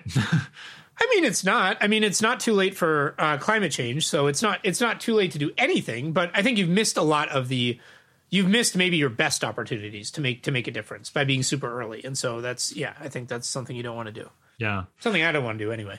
Do you have a theory for why it is that there isn't more of a consensus around these broad concerns? I guess my reaction would be like it takes time for people to change their mind, especially uh, about something that's like as peculiar as this, like making these kind of forecasts. Even if they're sound, you wouldn't expect people to change their mind overnight. And yeah, and it's like right. important to look a bit at the trajectory of how many people take this worldview very seriously, and the trajectory seems to be robustly upwards. Yeah, not, not everyone finds that persuasive. Yeah, I do feel that way. I mean, I think, you know, you just look at climate science versus AI forecasting. It's just like one of them is a field, like people have PhDs in climate science or climatology.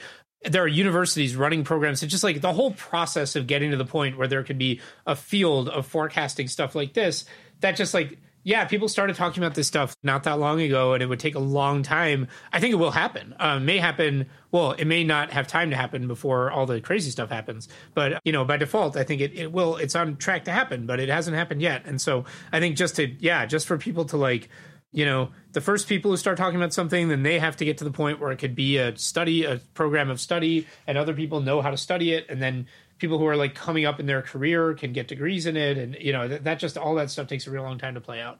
Yeah. So there are smart people at Open Phil and elsewhere who have heard most of these arguments but they don't find themselves they don't find that their actions end up being very much very much guided by this worldview. What are they thinking other than just like you know different people want to make different bets? What are the people who are like who are skeptical of this think well, I think different people want to make different bets is a lot of it, especially at Open Phil, and I think that's that's a really key part of it for me. Is I, I really I think there's many people who would be totally reasonable to ignore this because they are in a position where it would be really hard and costly and like not in tune with what they're good at to be thinking about the most important century and they're doing something else and they're amazing at it and they love it and it's always hard to know you know what kind of benefits you might get from just being really good at something else so you know i'm really into worldview diversification, which I know you talked about with Alexander, and you know division of labor, and and having the EA community not all be in on all in on one bet, having open philanthropy not all in on one bet. So that's a big part of it for me. The other, you know, the other thing I would say is like, so what is what is the case against spending your life worrying about the most important century or spending your time on it? And you know, I think there is a pretty good case against, which is like the so what is is kind of under baked right now. It's kind of underdeveloped. It's not it's not zero. There is stuff that I think that I think people should be doing and should be doing more of.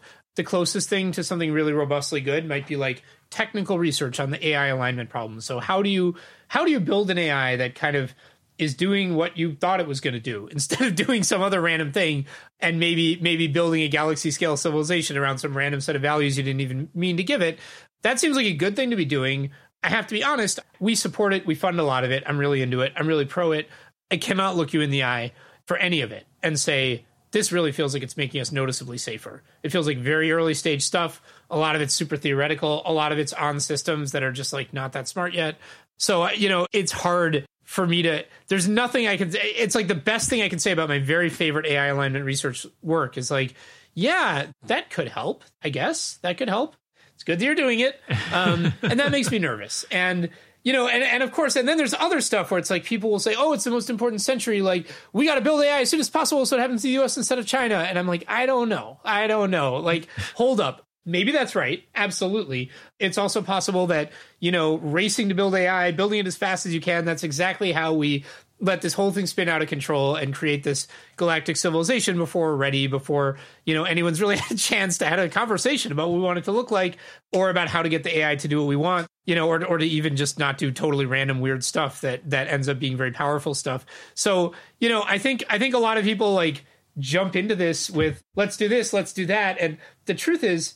You know, that is the biggest hesitation for me in writing the series and putting it out there is just, you know, I think we're not at the phase where we have a lot of clarity about what to do, and that makes me nervous because I just I think the the proper mood for the most important century it's it's not being excited, it's not being afraid, it's just kind of being like ugh, like just being stunned and just feeling like dang, like something big could be happening. It's bigger than us. It's it's above our pay grade as like an entire species. Yeah. It doesn't feel like we're ready. But I don't see how to help. Yeah, yeah, exactly. I don't see how to help, and so it's just.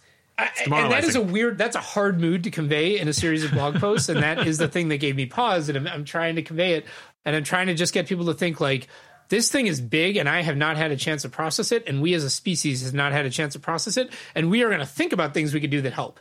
And there's a lot of candidates and there's a lot of really interesting open questions for people who are really great self directed researchers that I think can get us that clarity on how to make this go well. And there are a lot of ideas that I think are promising. For example, like before we build the galactic scale civilization, it would be nice if we really took our time to debate and discuss and reflect and think about what we want it to look like. Like there are things that seem to be better than other things, like factors that seem to be correlated with things going well instead of badly. And if we keep reasoning it through and carefully discussing it and thinking about it, I think we will over time get more and more understanding of what we can do to help. But yeah, I think it, it's not crazy for someone to say, I don't know what to do with that. And I have this other super exciting thing I'm working on that's going to lead me to all kinds of great places. And when you come back in 10 years knowing what you want, I'll be in a better position to help you then. So I think I think that's a completely reasonable thing. And in another world, I might do that. I think in the world we're in, it really matters that Alexander works at Open Philanthropy. It really matters that I think the global health and well-being work is going to be in great shape without needing my help. And I'm trying to be where it makes the most sense for me to be. Yeah a general property of the way that I think across the board that has always been the case is just that I'm much less inclined than average to reject ideas because they seem weird. And I think that might come in part from just a kind of, kind of contrarian instinct, or you know, I enjoy playing around with ideas and having ideas that are different than other people. But I do also think, separately, I think it can be justified, just because yeah people want to say, I don't want to accept that. I don't want to take that very seriously because it's weird. But people's calibration of what is weird is just based on what they've already observed. And if you look at history and you look at like how people's views of physics and economics and all these other, and like religion, how, how all of this has changed, people in the past would think that the things that we believe and are doing now are absolutely bizarre. And you know, if you went and got a hunter gatherer and brought them to the modern world, they would just be completely astonished to the same degree probably that we would be by a future involving digital people and, and, and artificial intelligence. So I just I just kind of want to make the claim that it's not safe to reject ideas that are weird in physics or in social science or in predicting the predicting the future. Do you have any have any comments on that? Well, I think I think what you're saying is true. Although I also think a lot of people really are better off doing exactly what you're criticizing. Like a lot a lot of people are going to have much better lives if they reject things that are weird, even if they seem true. Like there's there's a lot of there's a lot of bad ideas out there. And um, let's say you're a person and you kind of grow up and it's like you don't want to go to school, but everyone kind of tells you to go to school. It'd be weird if you didn't. You go to school. Then you don't want to get a job, but I don't know. You see everyone getting a job, so you get a job. And then like a bunch of cults come knocking on your door, and what they're saying sounds really exciting, but it's weird, so you don't do it. And I think you just won. Like I think I think that went really well for you. And it's true that okay, the job you took was a weird job that people in the year 200 would have not imagined. And it's true that there will be other jobs in a million, but you did good. You did good, and that and that worked out well for you. And so I I don't think that it's crazy to have this anti weirdness heuristic. I really don't. I think it, what it is good is to evaluate it and poke it and think about it over time.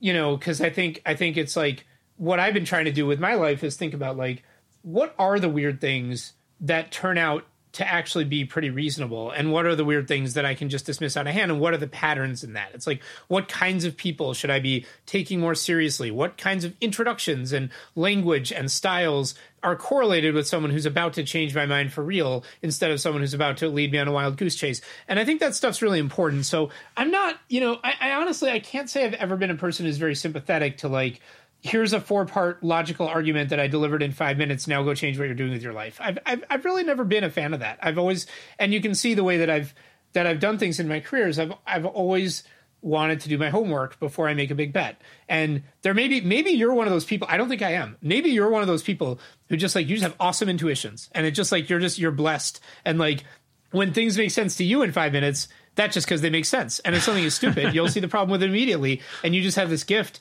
and that's great but I don't I don't think I have that gift and I also wouldn't know initially if I did. So I'm I'm into kind of watching as you go through life and a thing that I've gone through life is I've kind of been like, you know, certain kinds of weird are worth looking into further and may just be worth betting on and there are certain kinds of things that I it has not been helpful to me to dismiss because they're weird and I want to do less dismissing of those things and then you get this sort of accelerated self improvement in your beliefs when when you have that attitude because you're learning. You know, I learn about.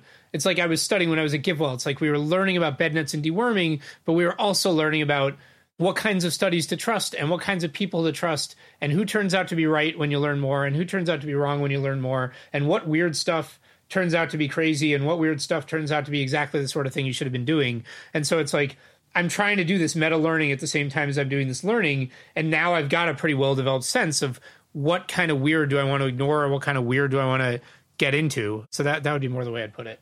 Yeah. I do agree you shouldn't a lifelong rule of dismiss everything just because it's weird. It seems like it has to leave you short of your potential to do amazing things. It may also stop you from doing really stupid things. So I, I do agree with that part. Yeah.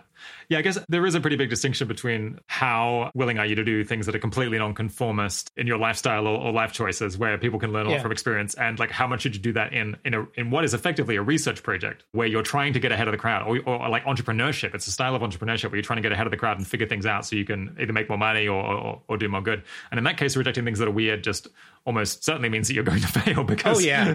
the only way to yeah once you get into the business where your your whole thing is upside like you're you know essentially to start up and you're just you just want to you just want to like do something amazing and that's your goal that's a lot of people is not their professional goal. Once it is i mean then it becomes extremely costly to just be dismissive of weird stuff. Although at the same time i mean like it's like you got to preserve your time to be able to look into the most important weird stuff. So you can't go chasing down every weird thing that sounds like it might be true. You have yeah. to have some way of distinguishing so, does the kind of some of the details of the worldview that you laid out in the in the blog post series give you any insights into what would be the most promising ways of steering the development of AI in a, in a positive direction? Like one that jumped out at me is that maybe we should spend more time thinking and talking and advocating about rules that might govern how digital people are treated or potentially used, because that could be very significant. And another one might be that we should be especially attentive to progress and use of AI systems that might advance science and technology. Yeah, do, do you have any other kind of like possible lessons from from the worldview? Yeah, I mean those both seem like really important topics that have gotten like extremely little attention. Yeah, I mean, so I, have been, I, am still, as we're talking, I'm still working on the the last piece about you know the implications. What does this all mean? But you know, some some, it's like when you think about different possible ways this could go.